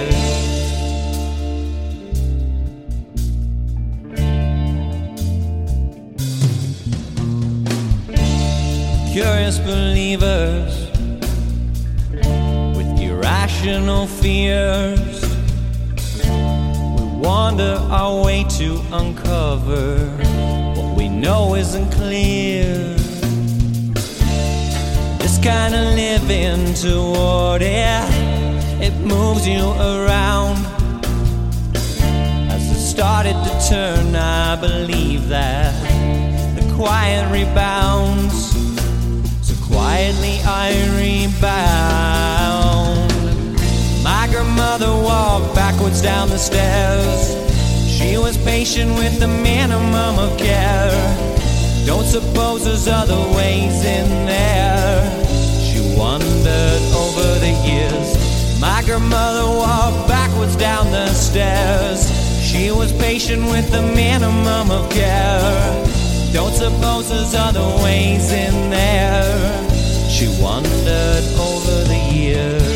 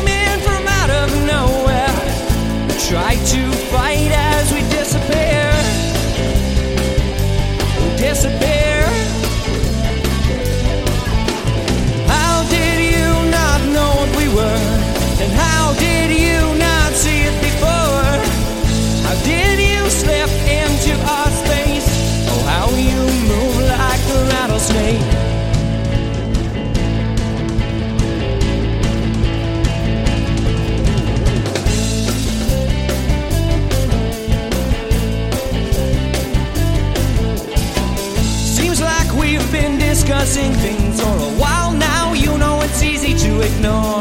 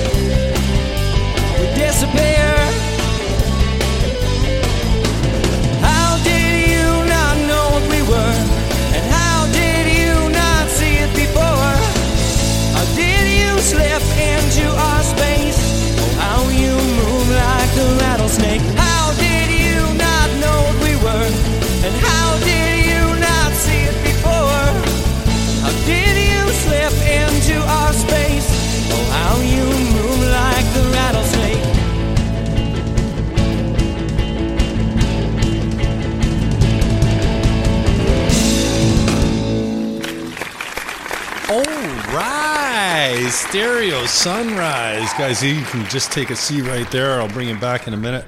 Stereo Sunrise has been our guest, musical guest, all day. They're playing commercial. They're playing commercials for us. This is our commercial break. Is rock and freaking roll, baby. It's always cool having the drummer like locked in that room where he smashes the fuck out of those skins, you know. I'm Jim Fannin. Thanks for tuning in today. Uh, we're live streaming on live stream. We're streaming on live stream. Chris Curry is the owner operator here at Sessions on the River. Uh, thanks, Chris, for breaking out that Chinese food. It's awesome. So, and thanks to all my guests that we had in today. Rob Foster, very cool coming in. He is the deputy mayor of Lincoln and elected as a city councilor, town councilor there. Sandy Annunziata stiffed on me. Mike Britton has a chance to redeem himself if he gets here before six o'clock. We're going live till six, and then Stereo Sunrise is coming back I'm going to play us a full set, and then we got a full set of music tonight. We got a couple more bands coming on. Check out Sessions on the River for all that information. I'm Jim Fannin. Two years off the air, decided to come back. So passionate about my community. You know, it's you forget why you do this kind of thing. I'm a real estate guy. You know, that's what I do to put money on the table. I got this little gig on the radio for a little while there. I was a volunteer. Um, political talk show, basically. But then we had the local bands come in and play the music in and out of commercial, which we don't have to run commercials. One day I hope we do. I have personal testimonials for commercials here on the Jim Fannin Show. But we had the bands play the bumper music in and out of the commercial breaks, and it really it occurred for me very early on in my days and you know my second radio show that it was less and less about my shitty political takes and my my guests shitty political takes. And everyone's takes are kind of shitty at some point. They're not always the greatest. And it got more the to be about the music. And then so you know and then i built a connection with a lot of those guys um, that came in to play talked the music music business. So I'm glad to be back. We may be knocking on your door soon and saying, hey, you want to sponsor a gig like this? A show that talks about issues maybe that don't get picked up in the local media, in the newspaper, and the radio locally. I really feel like there's a gap, and I'm hoping to fill that. So, uh, thank you for your um, support. Thank you for the nice words out in the community. I'm, I'm, blown away by how many people actually think I'm still on the radio two years after I'm not being on there. Um, so I must have some staying power or something like that. But uh, from a part timer on the radio to coming in here with uh, Chris Curry operating out of Sessions on the River, uh, just really honored to fill the gap finally, or hopefully at some point. So I'm Jim Fannin. We still uh, rock and roll in there? Can you turn my room temperature down? Okay, cool. Uh, stereo Sunrise. Now, Ari, maybe you should come up and take the first seat. Uh, you guys can all come up together. I'm not sure how many will get in the shot or how many of you guys want to talk. Ari, what the hell, man? You're politically motivated, connected, and educated, and what's all this? You know how many how many dollars lower that the Rankin bid? Oh, sorry, higher that the Rankin bid was than this this this group from Quebec that got the job. Now, are yeah. you working on the bridge? Uh, not anymore. I was. Okay. Actually. Um, right. So introduce fired him. Yeah. Sorry. Nice. All right. Pass this mic around. We're. Uh, these are my boys, Stereo Sunrise. It's hungover. It's hungover. Who is? What? He doesn't drink. No, I feel I feel great. You guys smell like weed, though. Are you outside? no, I'm just kidding. Can't smell anything over here. But the bar is open. I'm having a rum and coke, my first one of the day. Open, eh? I have not been drinking, man, much lately. Yeah, I know. Nice. I feel like a wizard or something. Yeah, you're a witch on that drum kit back there. Forget the wizard. I like that. Thank you. All right, tell me, what, what, what's your take on the? You, yeah, you're chirping from the audience over there about the bridge, man. What's your connection? Well, I work. Um, my day job is actually I'm a professional engineer work for a company. We do, uh, you know, bridges within the region, and uh, we were involved as a sub consultant on the Burgoyne Bridge for the construction inspection. Okay. Yeah. So now, how many engineers do you know that play music in uh, St. Catharines? Is this a my boss plays guitar as well. Yeah. So now, are you you pay attention to this kind of stuff, or you just pay attention to the bridge construction because you're involved in it? Yeah, I like you know, I'm interested in what's going on in the community and especially bridges. So We're going to run for regional and municipal No, council at some no, point. no, no. Yeah, you don't want to be that just guy. give him time. He's young. You think he's that guy? Justin, introduce yourself as well. I'm Justin. Justin, lead singer, heartthrob. You guys are all heartthrobs. Uh, we're missing one guy though. We're having Piero eat. Uh, oh, he's probably going to get some Chinese food. He disappeared. He does that. Bro, what's uh? We got you in studio tonight. You're gonna Yep. play a full set. I'm Yep. really excited I about can't that. wait. I can't wait. New music. Uh, the few, yeah, a few new songs and Okay. just some of the old ones and the Now the radio many- hits. Oh wait, no. There's five songs on. Wait for it. That's an EP. Yes. You got an album before that though, right? it was another EP. Uh, it was a what was on that one? Four, four songs. Yeah. four song EP. So that was like in 2014. This one was le- released this year, and Okay. We're planning to start recording a, a full length album Great. over the winter break. Awesome. Now, before I even got to know you guys or saw you see saw you play, I noticed that you're getting a whole lot of pub. I don't know if you're just playing a lot of gigs. You're certainly not, you know, X prime exposure at this point. But I'm worried about guys that play that many shows in their hometown that often. Uh, what, so, what are you doing to get your name out of there, out there? Because it seems to be working. Stereo Sunrise seems to be popping up everywhere for me. Uh, I don't know. You're just in the right place, I guess. Yeah. You know? Say yes to every It's. Magic. yeah. Yeah, we like to play. Everything's uh, experience at this time, right? So Right. So you're not putting out anything that's been released before on this new album, then? we may revisit. in those wells. We may revisit a song or two, but it it'll be mostly new material. Where uh, where are you recording your stuff? Uh, we'll be recording. I think we'll be recording the drums with Siegfried Meier at his place, Beach Road Studios. He's, I don't know, like the best. You know, the best guy. Like he's a he's like a German guy. He's from Germany. Yeah. Came here, started his own studio, Built a barn. built a barn. And, uh, And- Where is it? uh, Goderich, Ontario. Yeah. Cool. Yeah. Been going So- there for the last two albums. Nice. Yeah. Live gigs? Anything coming up we need to be aware of? What are we doing? Yeah, we're Horseshoe playing. Yeah, Tavern. Yeah. January a twelfth. legendary Yeah. venue. Yeah, yeah. yeah, we'll be playing with uh, Barbarossa and Eli and the Strawman. So Wow. Good Those bill. guys are temp, both Oh, yeah. bands. They're wicked. Barbarossa, Eli. Great people. Now Eli hasn't. Did they tour? Not not too far. What is with you guys in multiple bands too? I mean, X Prime uh, came in one time. I remember they were talking about doing solo projects. Um, that will be the death of your band. You're not allowed to do solo projects. Tell me, you guys. Well, you got a solo. You got another gig. I know that. The drummer. I do a whole bunch of stuff. It does slow things down for the main band, but what are you gonna do, right? I know Justin and I are starting something. Um, me and Piero. Justin, Justin and I are going to be starting something on the side. Uh, Ari is uh, stripping now, I think. Male model. I think so. Stripping. Male modeling. a few part-time jobs, you know. Your uh, other band. Oh, What are they uh, doing Advancing days? Low Lives. Advancing low lives. Bit, right. of, bit of a different genre. Yeah. Keeps everything You got a fresh. little bit of a screamer at the front of the band, or Yeah. Yeah. Yeah. Uh, and he's still you still let him be in the band, eh? Yeah. Yeah. He's quite the character, that guy.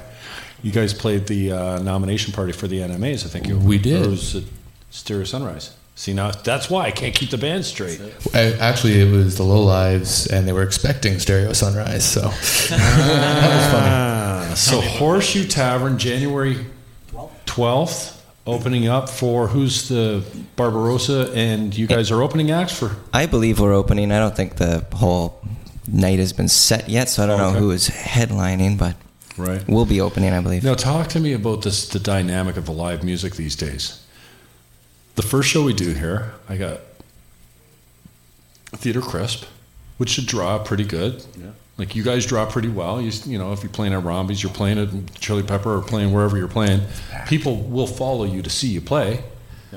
Same with, same with uh, Theater Crisp, and I put them up at eleven o'clock, and the place is near empty because every it seems like the sweet spot is 8.30 9.30 now if you're people out. It's hard to get people out nowadays. i don't want to leave the house after 8.30 ever Piero, give it to Piero I'm like there uh, no, it's okay. It's just it's a different time now. It's hard to get people out. Um, there's Netflix. There's video games. There's it's just a different different world.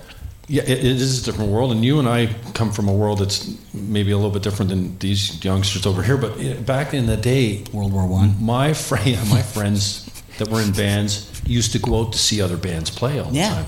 yeah.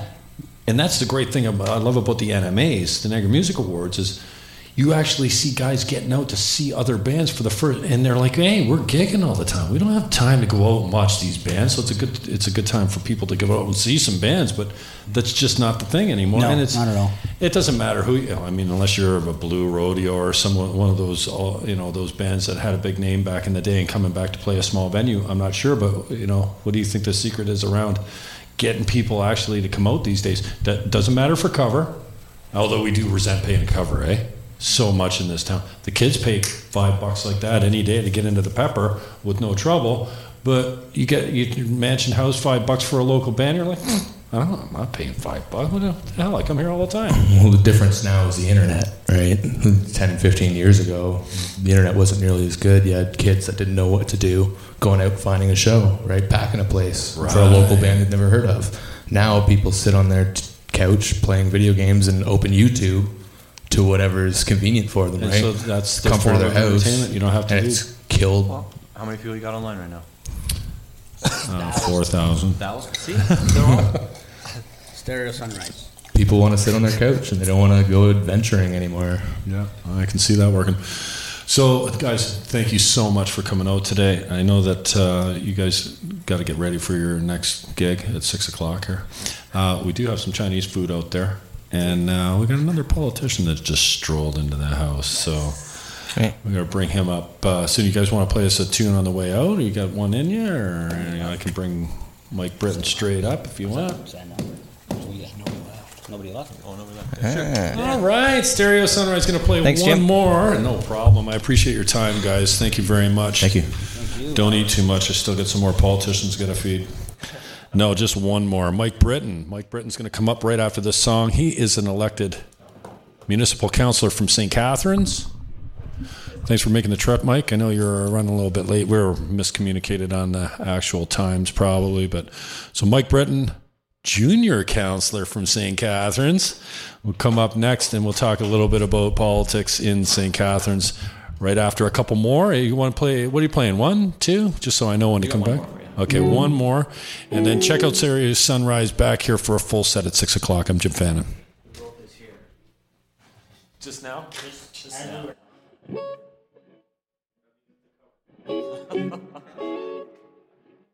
It's not a cover.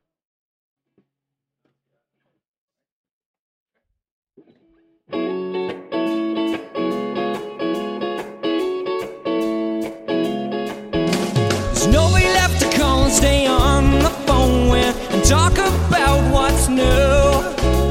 There's nobody left to care for your heart to open. Sold it all to you. Cause there's a way to rest and there's a way to try. So nothing we can do. It's a big mistake if it all gets erased. Sold all of you down the river while we drown.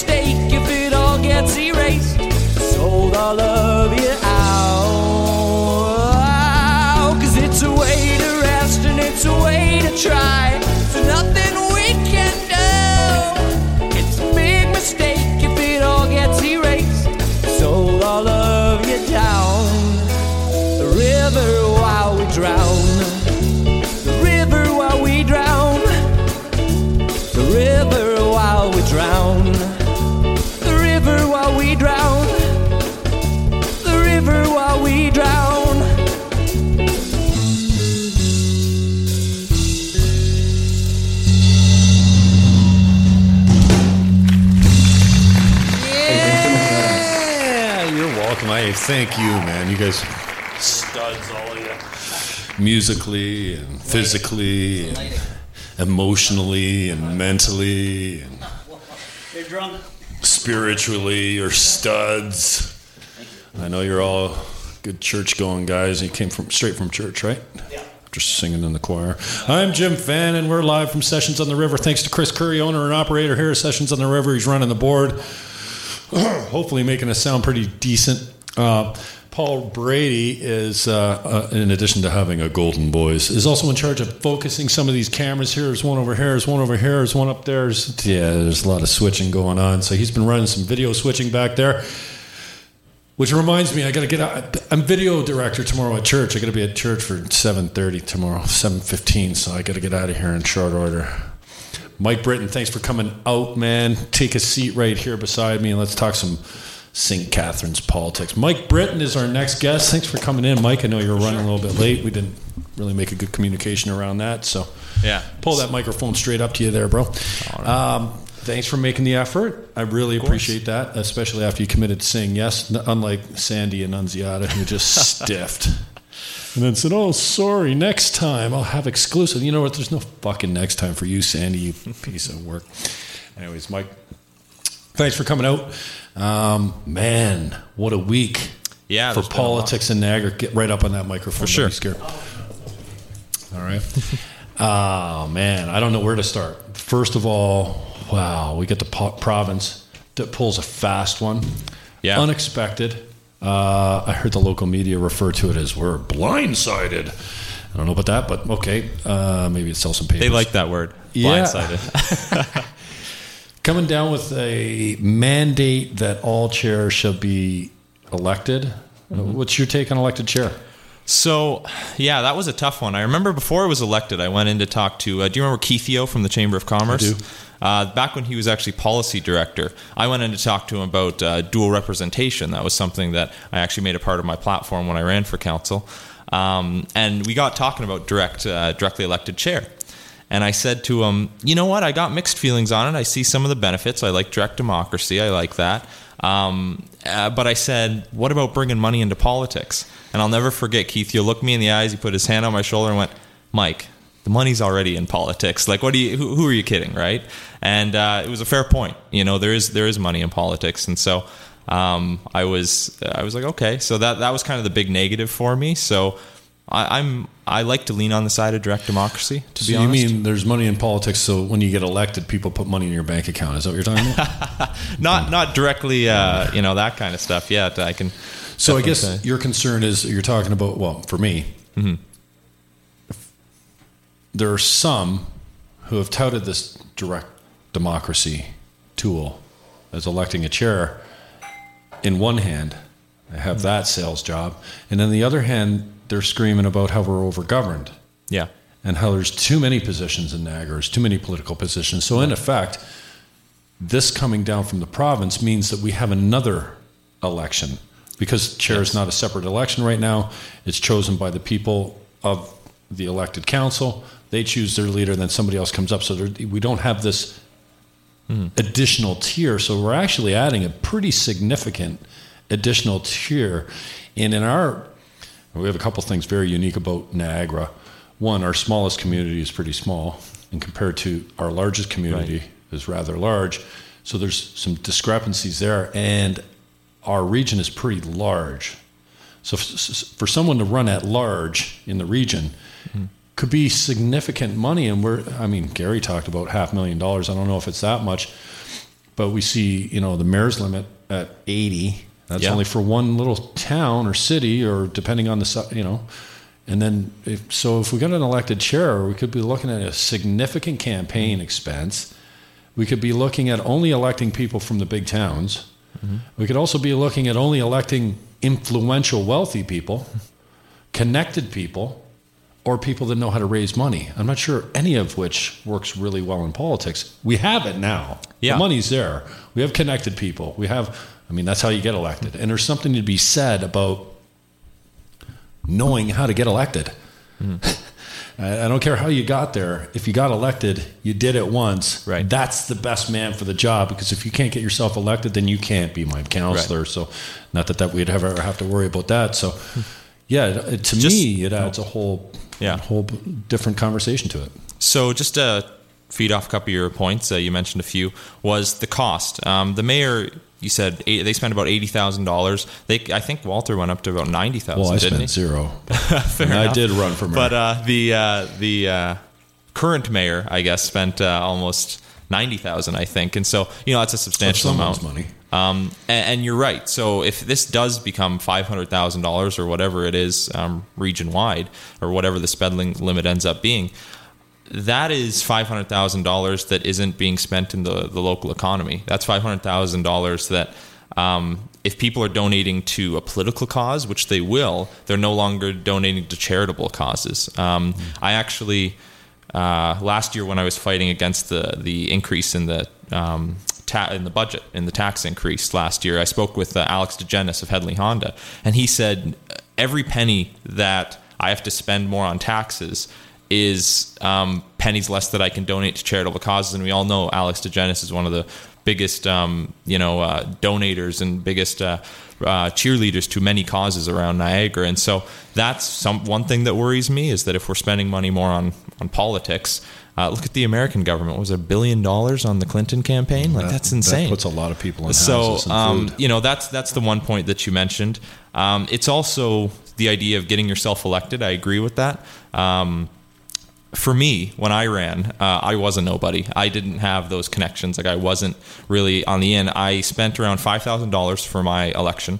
Um, I bankrolled it myself. Uh, what I ended up doing is I put five thousand right in the bank. I knew it was going to spend about that um, of my own money, um, and then I ended up doing a few fundraisers afterwards. I'll admit it's all online. Uh, you can see the who donated to me and all that. But um, so I put my own money in first, and then I just knocked on doors. Um, I knocked on every door in my ward. I think two or three times. Um, it was it was hard work, but uh, that's that's how I went from essentially nobody knowing me to to getting the being the top vote getter in my ward of eight uh, participants. And so you can't do that through the whole region. There's no way. You know, uh, if you've ever seen what Niagara West looks like, just the recent election out there, it's huge. It takes you an hour, you know, to drive from the south side to the north side. Um, with the the nomination uh, over there, you were asking some people in Caistor Centre to drive 40 minutes to to go vote for someone that they didn't know, and that's why we saw such a low vote voter turnout. So um, yeah, that's that's the other thing that hard work. I don't know if it would pay off as much in a directly elected regional chair vote. Um, it would be a lot of money. How many billboards can you get around the region or something like that? I don't know. And we talked about uh, the double direct. Um, I think Rogan put it nicely just in his last podcast. I'm really fond of this guy's podcast. I, I only looked at it because I wanted to see, you know, how if you're doing it, how you do it right. Mm-hmm. He said this is a function of food being plentiful. We get nothing else to worry about, mm-hmm. and so we bring double direct, and we bring in one Niagara, and we're bringing all these issues while people are in the streets and suffering massive job losses, mm-hmm. and and talent leaving our area, our youth leaving our area. Hey, I'm the first one to get on Niagara's jock and say this is one of the best places in the world to live. We have one of the best qualities of life. We have a nice, clean environment. I know we're still in Ontario, the air stinks, but we've got a quality of life that's unsurpassed. I mean, I haven't been everywhere, uh, but you know, you know, my last guest came up. I says, "When's the last time somebody honked your horn? Honked their horn at you in Niagara? When somebody honks their horn, you're like, what the hell? This is not Toronto. Right. This is not New York City. We have a quality of life that's unsurpassed. In every campaign I've run in in the last ten years, I've talked about the undervalued real estate. Now it's not so undervalued. We're mm-hmm. seeing our, our values come up because we understand that a one hour radius from Toronto, again, property values are great. Quality of life is not like Toronto. We don't have the waiting in the lines and the short tempers and the traffic jams. And so, well, somebody needs to get on the regional traffic engineer because of a city this size. At four o'clock on Thursday afternoon, I should be able to drive clear straight through to the QEW, not be backed up from downtown to the QEW on Ontario and Lake. And come on, man, we can move cars around better in this region. That's the next thing I'll get on my soapbox about. Uh, but Mike, tell me a little bit about Double Direct. What's your what's your take So- on that? Is this is this? Do you feel like the same way I do? Like this is hey, it's got to it's got to pass a triple majority. Mm-hmm. These things are very difficult to sell to the smaller communities, and that's my argument about, about having a governance talk about one Niagara. One Niagara, our small communities that never pass a triple majority. No. So don't bring that shit over here because we'll waste two terms talking about it while our people go hungry and homeless on the street. Not a great portion of them, but we have some serious issues that aren't getting attention while we fritter. Right. With double direct, that's my take. What's your take on So I'm going to take a bit of a different take on this one. We do, I think, disagree a bit on this. That um, I agree that one Niagara would be very tough to to get through, and and you're right. That is triple majority unlikely. Um, dual direct, I think, is more likely um, because it's more focused just on St. Catharines, and so the other communities are more likely. I can't speak for them, but to say, well, it's not affecting us, so so go for it.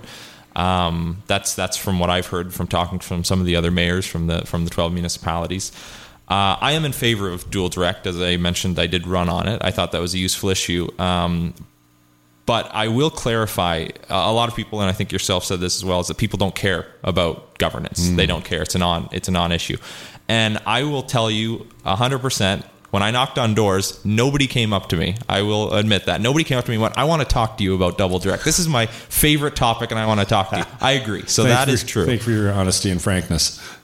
But, and here's where I'll caveat it I went to them and I said, This is something that I think would be useful. This is um, dual representation. I would explain it to them. Very obviously, got to get your stump speech down to 15 seconds. But, you know, I said, This is what it is. Uh, it's less politicians, which, which is what people like. Um, I talk about some of the other benefits that you hear uh, communication, efficiency, all that jazz. In my ward in particular, I talk about how Welland Avenue um, was ripped up once by the city again by the region, again by the city. You know, it was just a disaster. And so I said those things are less likely uh, to happen if there were dual representation. And because you'd have the people on the same public works committee at the region as at the city and, and things of that nature. And so that would save tax dollars. So it's not just the salaries you're saving, it's it's the efficiencies that you're saving. And, and once I explain it to you, I will also say that 100% of the people that would let me explain it to them were in favor of it. So you're right, people weren't knocking down my door to talk to me about it, but once I explained it to them, they were in favor of it. So that's that's how I'll caveat, I guess that that no, it's not the most important issue. It's not your it's not um, people uh, starving in the streets. Um, but I would also say that there's not one issue on every agenda at council. It's not that we only need to talk about one thing. You're right that this is getting probably more press than it should with all these deferrals recently. and I, uh, uh, well, isn't an indication of the lack of political will? Yeah.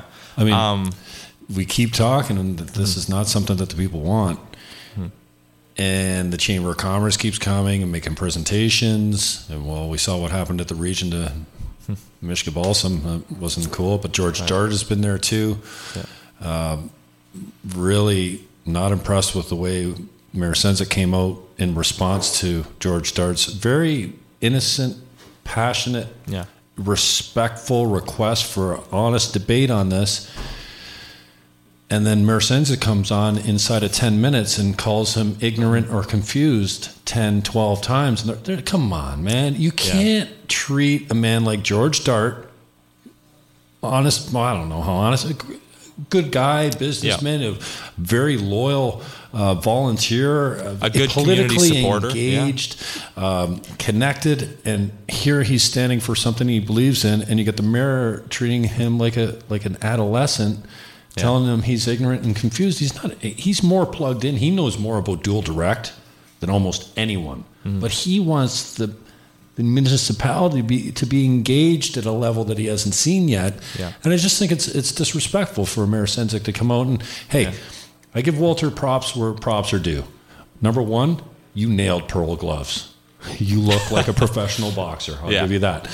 I even like the way he tried to sneak through the dual direct, the double direct with my, Matt Harris, Yeah. taking away from Kelly Edgar his de- demo- democratically somewhat elected position to hmm. fill Chair Caslin's role because I just said, okay, yeah, we've done this before. Right. Anytime you see a guy with that political inexperience show that savvy, mm-hmm. in other words, you know what, province, just give us a waiver on this. Let us try it out. I'm like, that's genius. It's I don't beautiful. know if it would be savvy because it wasn't successful, but go on. Well, it was a good attempt. To, Yeah. And uh, the, the only reason, and, and I'm not a dual direct guy. Yeah. I don't want that to. Well, I haven't had anyone, and I will say, a good salesman can sell the positives of everything, but I can make a list of negatives. You know, I could go to the door and convince those same people that dual direct isn't going to change their lives or make the government more efficient. And you may have a take. Uh, an unproven take, and I might have some unproven takes that support both sides. But when when Mayor Sendzik brought that dual direct as a just give us a, a waiver, let us try it out. I thought it was genius from the standpoint that one, I don't see how it makes my life better or governance any better, but I love when you can take some sovereignty back from the mother corp, the province that keeps downloading shit on us Yeah. and keeps telling us what to do and how to elect our politicians and how much money to spend and where we can sit and what the conflict of I mean the municipal act is in dire need of an overhaul. 100%. And they're looking at that. And I get it, but you know, don't surprise me with directly elected chairs. How about recall? How about um, um, term limits? Hey, we've got guys at, at city council. You know, they've been there three decades. Yeah. I, and I I'm like not it. sure that that's a whole bad thing. Yeah. You know, I'd like I'd like to bring Obama back for another term. I think a lot of people in the states would. so I'm not sure. I see the benefits, and I see you know how term limits can hurt you too, because every time you have a new cycle of newbies come into the system, they have to get up to speed. They don't know the portfolio of the cabinet positions that they're going to be uh, installed into, so they have to learn all over. And we have some institutional memory of some people that have been there a long time. That's gone. Right. So you know, I'm not. There's pros and cons to both of it. Well, I will give Walter some props for just let's try and take back some of our power from the province, and I don't think they're they're so willing to do that for us. But any chance we get to take it back, then I think that's an opportunity we, sh- we should get on. But Yeah. Well, just on your note of term limits, you're right. I think that far more people have been pushing for term limits than directly elected regional chairs. So for the province to come down and hit one and not the other, you're you're 100% right and on that. Yeah. I'm sure there's a lot of people in the region would like to recall their vote right Yeah. now from I don't know one, two, three, ten guys. I don't know. Um, the other point you mentioned uh, about term limits. Uh, so I'm the youngest counselor uh, in St. Catharines, um, and I sit beside Councillor Kushner, who's been there for. He's been on council longer than I've been alive, which is just kind of a fun fact I like to, to point out to him every once in a while. And Rib, uh, I think he's reached 40 years. I'm pretty sure he might be You the longest. Poppy? yeah, he might be the longest in uh, he belching on his in? Ontario or Canada, even. So he's been a long time. Um, now that's to say he's got a wealth of experience Doctor as no. well. Doctor no. Yeah. Okay, so Um, and great guy. He's got Yeah. a long institutional memory. Yeah. And he can say, "Hey, I remember in the 1940s when this thing came through, and we said no to it then, and we're going to say no to it now." Yeah. But how desirable is new blood Mm-hmm. Over that institutional memory? I don't know. What do you think? Yeah, uh, well, I think there definitely is a, a usefulness for new blood. So the term limits is something I haven't had to have a decide on. Um, we haven't been asked yet. I haven't, you know, dug into it. I think there's a lot of benefits. If I had to pick a decision right now, I'd probably be on the side of term limits. Um, but yeah, I don't know. That that's a tough one because the, Hey, the point of new blood. counselor that says, "I don't know." There's nothing wrong with the, saying, the "I don't point know." of the point of new blood. We can look at the Niagara West election. Nineteen-year-old uh, uh, Samuel Oosterhoff was just elected as MPP for there, so that's new blood. Um, is that going to be useful new blood? I don't know. We will we'll see. So there's pros and cons to both. Yeah, well, it certainly takes something to knock off the president of the PC Association. Wow, 19 years old. Yeah, uh, Sam has got his work cut out for him. He's going to be on a steep lear- learning curve, and uh, I met him. Um, I was at one of the, at the only debate okay. where the Chamber of Commerce uh, had uh, a debate. Apparently, only invited certain amount of candidates, and I had a friend of mine that was running and said, uh, "If you don't invite the rest of the candidates, we'll see you in court tomorrow." So they invited all the candidates. That's not the same way it went with all the media organizations. Uh, they had uh, three or four people come on to the show and, and talk about politics, but um, he answered all the questions right, man. He's no idiot. 19 Okay. years old. And I know he comes from a religious background, and everyone wants to harp on his, you know, his. We're not revisiting the abortion debate, you know. So I don't know why people keep asking about right to life or whatever. I mean, and this goes back to the Petrosky conversation. I don't need to get into it, but he did stuff today. He said he was going to come on, and then that's twice he said no, he wasn't going to come on. Um, Uh, but to Eddie- that point, though, um, I missed the debate. Unfortunately, I uh, I actually was at city council that night. I was I was planning on coming, but I got to go to council. Um, but no, I heard he did he held his own. That he did did very well. Um, Well, the guy that So- won the debate was the guy from the None of the Above party, but he's got no. He's you can't even touch him for knowledge, and um, so it's kind of like you and the it- mayor debates, right? Exa- yeah, exactly. it's funny because um, Greg uh, Vezina ran from the None of the Above party. Sam came up to him after uh, the debate and says, "I don't know why they're all coming up to me and talking to me. You're the one that had all the answers on the deb-" yeah, because he did have all the answers. So." Um, you know, there is a, you know, there's something to be said about fresh blood. Uh, he's only there for 18 months until he gets uh, reelected again, if that's what happens. Uh, you know, Rick Dykstra obviously underestimated the power of uh, the church and social conservatives and the backlash against Brown. Um, I don't think anyone saw that coming, but especially Rick. And it's funny because you weren't here for this, but that night was my first show Oh, here really? at Session that's in the river. And Greg was sitting in that chair when I told him, hey, this kid's connected, Dykstra. He did a great job inside of Harper's government. I'm not a fan. Uh, I'm a fan of Rick personally, but not a fan of his politics. We've debated how many times on the same stage together. Our differences are well known. But he's put himself in the right place. He's obviously had good advisors around him, and you know you don't go anywhere without. Look at Justin Trudeau for crying Yeah. out loud. The guy can't hold a conversation. Obviously, he's got smart people around him. He gets himself elected. He's so getting better. He's getting better. he- Less but get him off street. Uh, get him off script, and he's a dum dum. He's just bum bum bum bum bum. bum. He's just a bimbo. Uh, no offense to bimbos, uh, but um, you know. Anyways, I'm rambling now. Uh, Mike Britton is my guest. Quarter to six already. Stereo Sunrise is coming up at six o'clock. We're going to jam out and have some more fun. Um, Mike, we talked about a lot of things. We did. What do you want to talk about? Come up hard on that, Mike. Yeah. Oh man. I just um. So just some things, uh, just some things coming up in the community tonight. Actually, after this, I'm going to a fundraiser. Um, it's a story I don't know if you heard about uh, a young boy Ryan. Um, he uh, got a spider bite, and it got so infected that he lost um, his arms. Really, unfortunately, and Where? and um, here in here in Niagara, I, I don't know where the the whole story. I'm just I heard about it bits and pieces from secondhand. But they have a fundraiser tonight at the Armenian uh, Community Center, so I'm heading there after this. Martindale Road. Um, yeah, Martindale Road. Open to the public. It is open to the public, and um, so I'm going to stop in there for a bit. And then I'm watching a Leafs game with my friends. So that's not, not you're not invited to that. I'm sorry about that one. That one isn't open to the public, everybody. But uh, I am not a Leaf so fan. that's, anyways. uh, Flyer fan, baby. Philly all the way. But, NFL uh, before NHL. Uh, t- tomorrow, uh, tomorrow that we have. Well, you mentioned church. You're doing the sound stuff. I'm on parking committee, so I'm, on, parking video crew. director. Or I'm video way director. up there, way up there. Oh, okay. Oh, yeah, So- I don't do the parking lot stuff. so yeah, I'm on parking crew. I'm gonna I'm gonna freeze a little bit. But Rock then, and roll, pretty church, man. Like I never was a religious Yeah. guy. I grew up Catholic. There's no Yeah. religion in Catholicism, but I, I swear, I walked into that church. I'm like, dude, they got padded seats.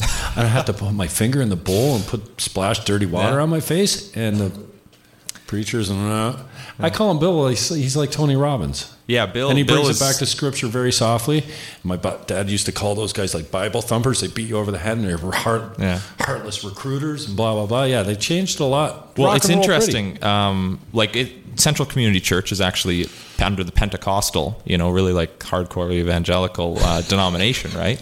And uh, that is not at all what it is. Now, I actually, um, interestingly, I was baptized at. Uh, St. Paul Street, Silver Spire, before it was Silver Spire, and but I came to Central Gospel when I was about four or five. I went Central to Sunday Community. School. It's not Cent- gospel well, anymore. Central We Community. used to run from the Central Gospel. But. I, I came from I went to Central Gospel when I was four or five. I went to um, Sunday school there. Um, I had people like Captain Bob as my Sunday school teacher and I don't things know like who that is, thank God. And uh, it was it was filthy. great. Um, and I got away from the church a bit in university, but then I came back and uh, and I Well, everyone I goes joined. crazy in the university years. but I came back. Well, I went to Western, so I was not in the city, Go? Stangs. Um, but I came back. I shouldn't say that too loudly at Niagara, but um, I came back and I, I came to the church and I got involved. As I said, I'm uh, ushering. I, I do uh, parking committee. I love that. Uh, well, you got to be involved at the church if you want to be reelected. Everyone knows that. Uh, no, I just I really like. I've started going to young adults as well. Um, it's a it's really You are a amazing. young adult, eh? Yeah, I know, I right? can't pass for that anymore. you won't take it. I don't pass for 17. I'm Jim Fannin. This is Mike Britton. Thanks for coming in, brother. Yeah, for sure. Uh, I was giving you shit, was giving you hell on uh, Facebook earlier. I'm like, dude, you- oh yeah, there's no CRTC out here, and no Bell Media to tell me you can't talk about Marineland. You can't talk about those beautiful whales are slammed in jail and dying, and they're no. Anyways, uh, hey Marineland, send me a cease and desist. I'll get on your list. Just don't sue me for 1.5 million like you do with Mike Garrett. Uh, Mike, I really appreciate your time. Hey, what are you guys going to do? You're sitting here all night, head up your ass. Or are you going to play some tunes? Stereo Sunrise. Okay, we're going to take a short break. We have a separate link, and we're cutting out a little bit early. You get ten minutes if you want to. You want to campaign a little bit more. You want to stump speech or do anything? Sessions on the River is our location. Uh, we're going to take a short break and come back with a live show, a one-hour live show of straight, no interruptions, no talk show, no bullshit from Jimmy Fannin um, until after. When we'll get him up here, we'll have a short conversation with him again, and then uh, Chris, who's coming up next here tonight? You know, I, I should know this already. I should not be so remiss on promoting. Laura Palumbo. Laura Palumbo. Right oh, yes. Hi, Laura. I can see you. She's my new Facebook friend. Oh, she's hot too. November 19th, Laura Palumbo's coming up in two hours and 37 minutes right after Stereo Sunrise, which starts in seven minutes and 52 seconds. You guys better be up there. And then after Laura, Rose Cora Perry, The Untold Truth. This looks really cool. Way to go. Uh, Chris Curry is uh, the program director here at Sessions on the River, owner operator. I am Jim Fannin. I'm just coming in as a host. And at this point in time, I think we'll say goodbye for now. Mike, thanks for your time again. Appreciate Thank it. I'm Jim Fannin. Get your ass down to Sessions on the River and catch Stereo Sunrise live. And then Laura Palumbo at, oh, well, two hours and 37 seconds, two hours, 37 minutes. And then what are the times? 8.30? I don't know. Just get down to Sessions on the River. I'm Jim Fannin. I'm out.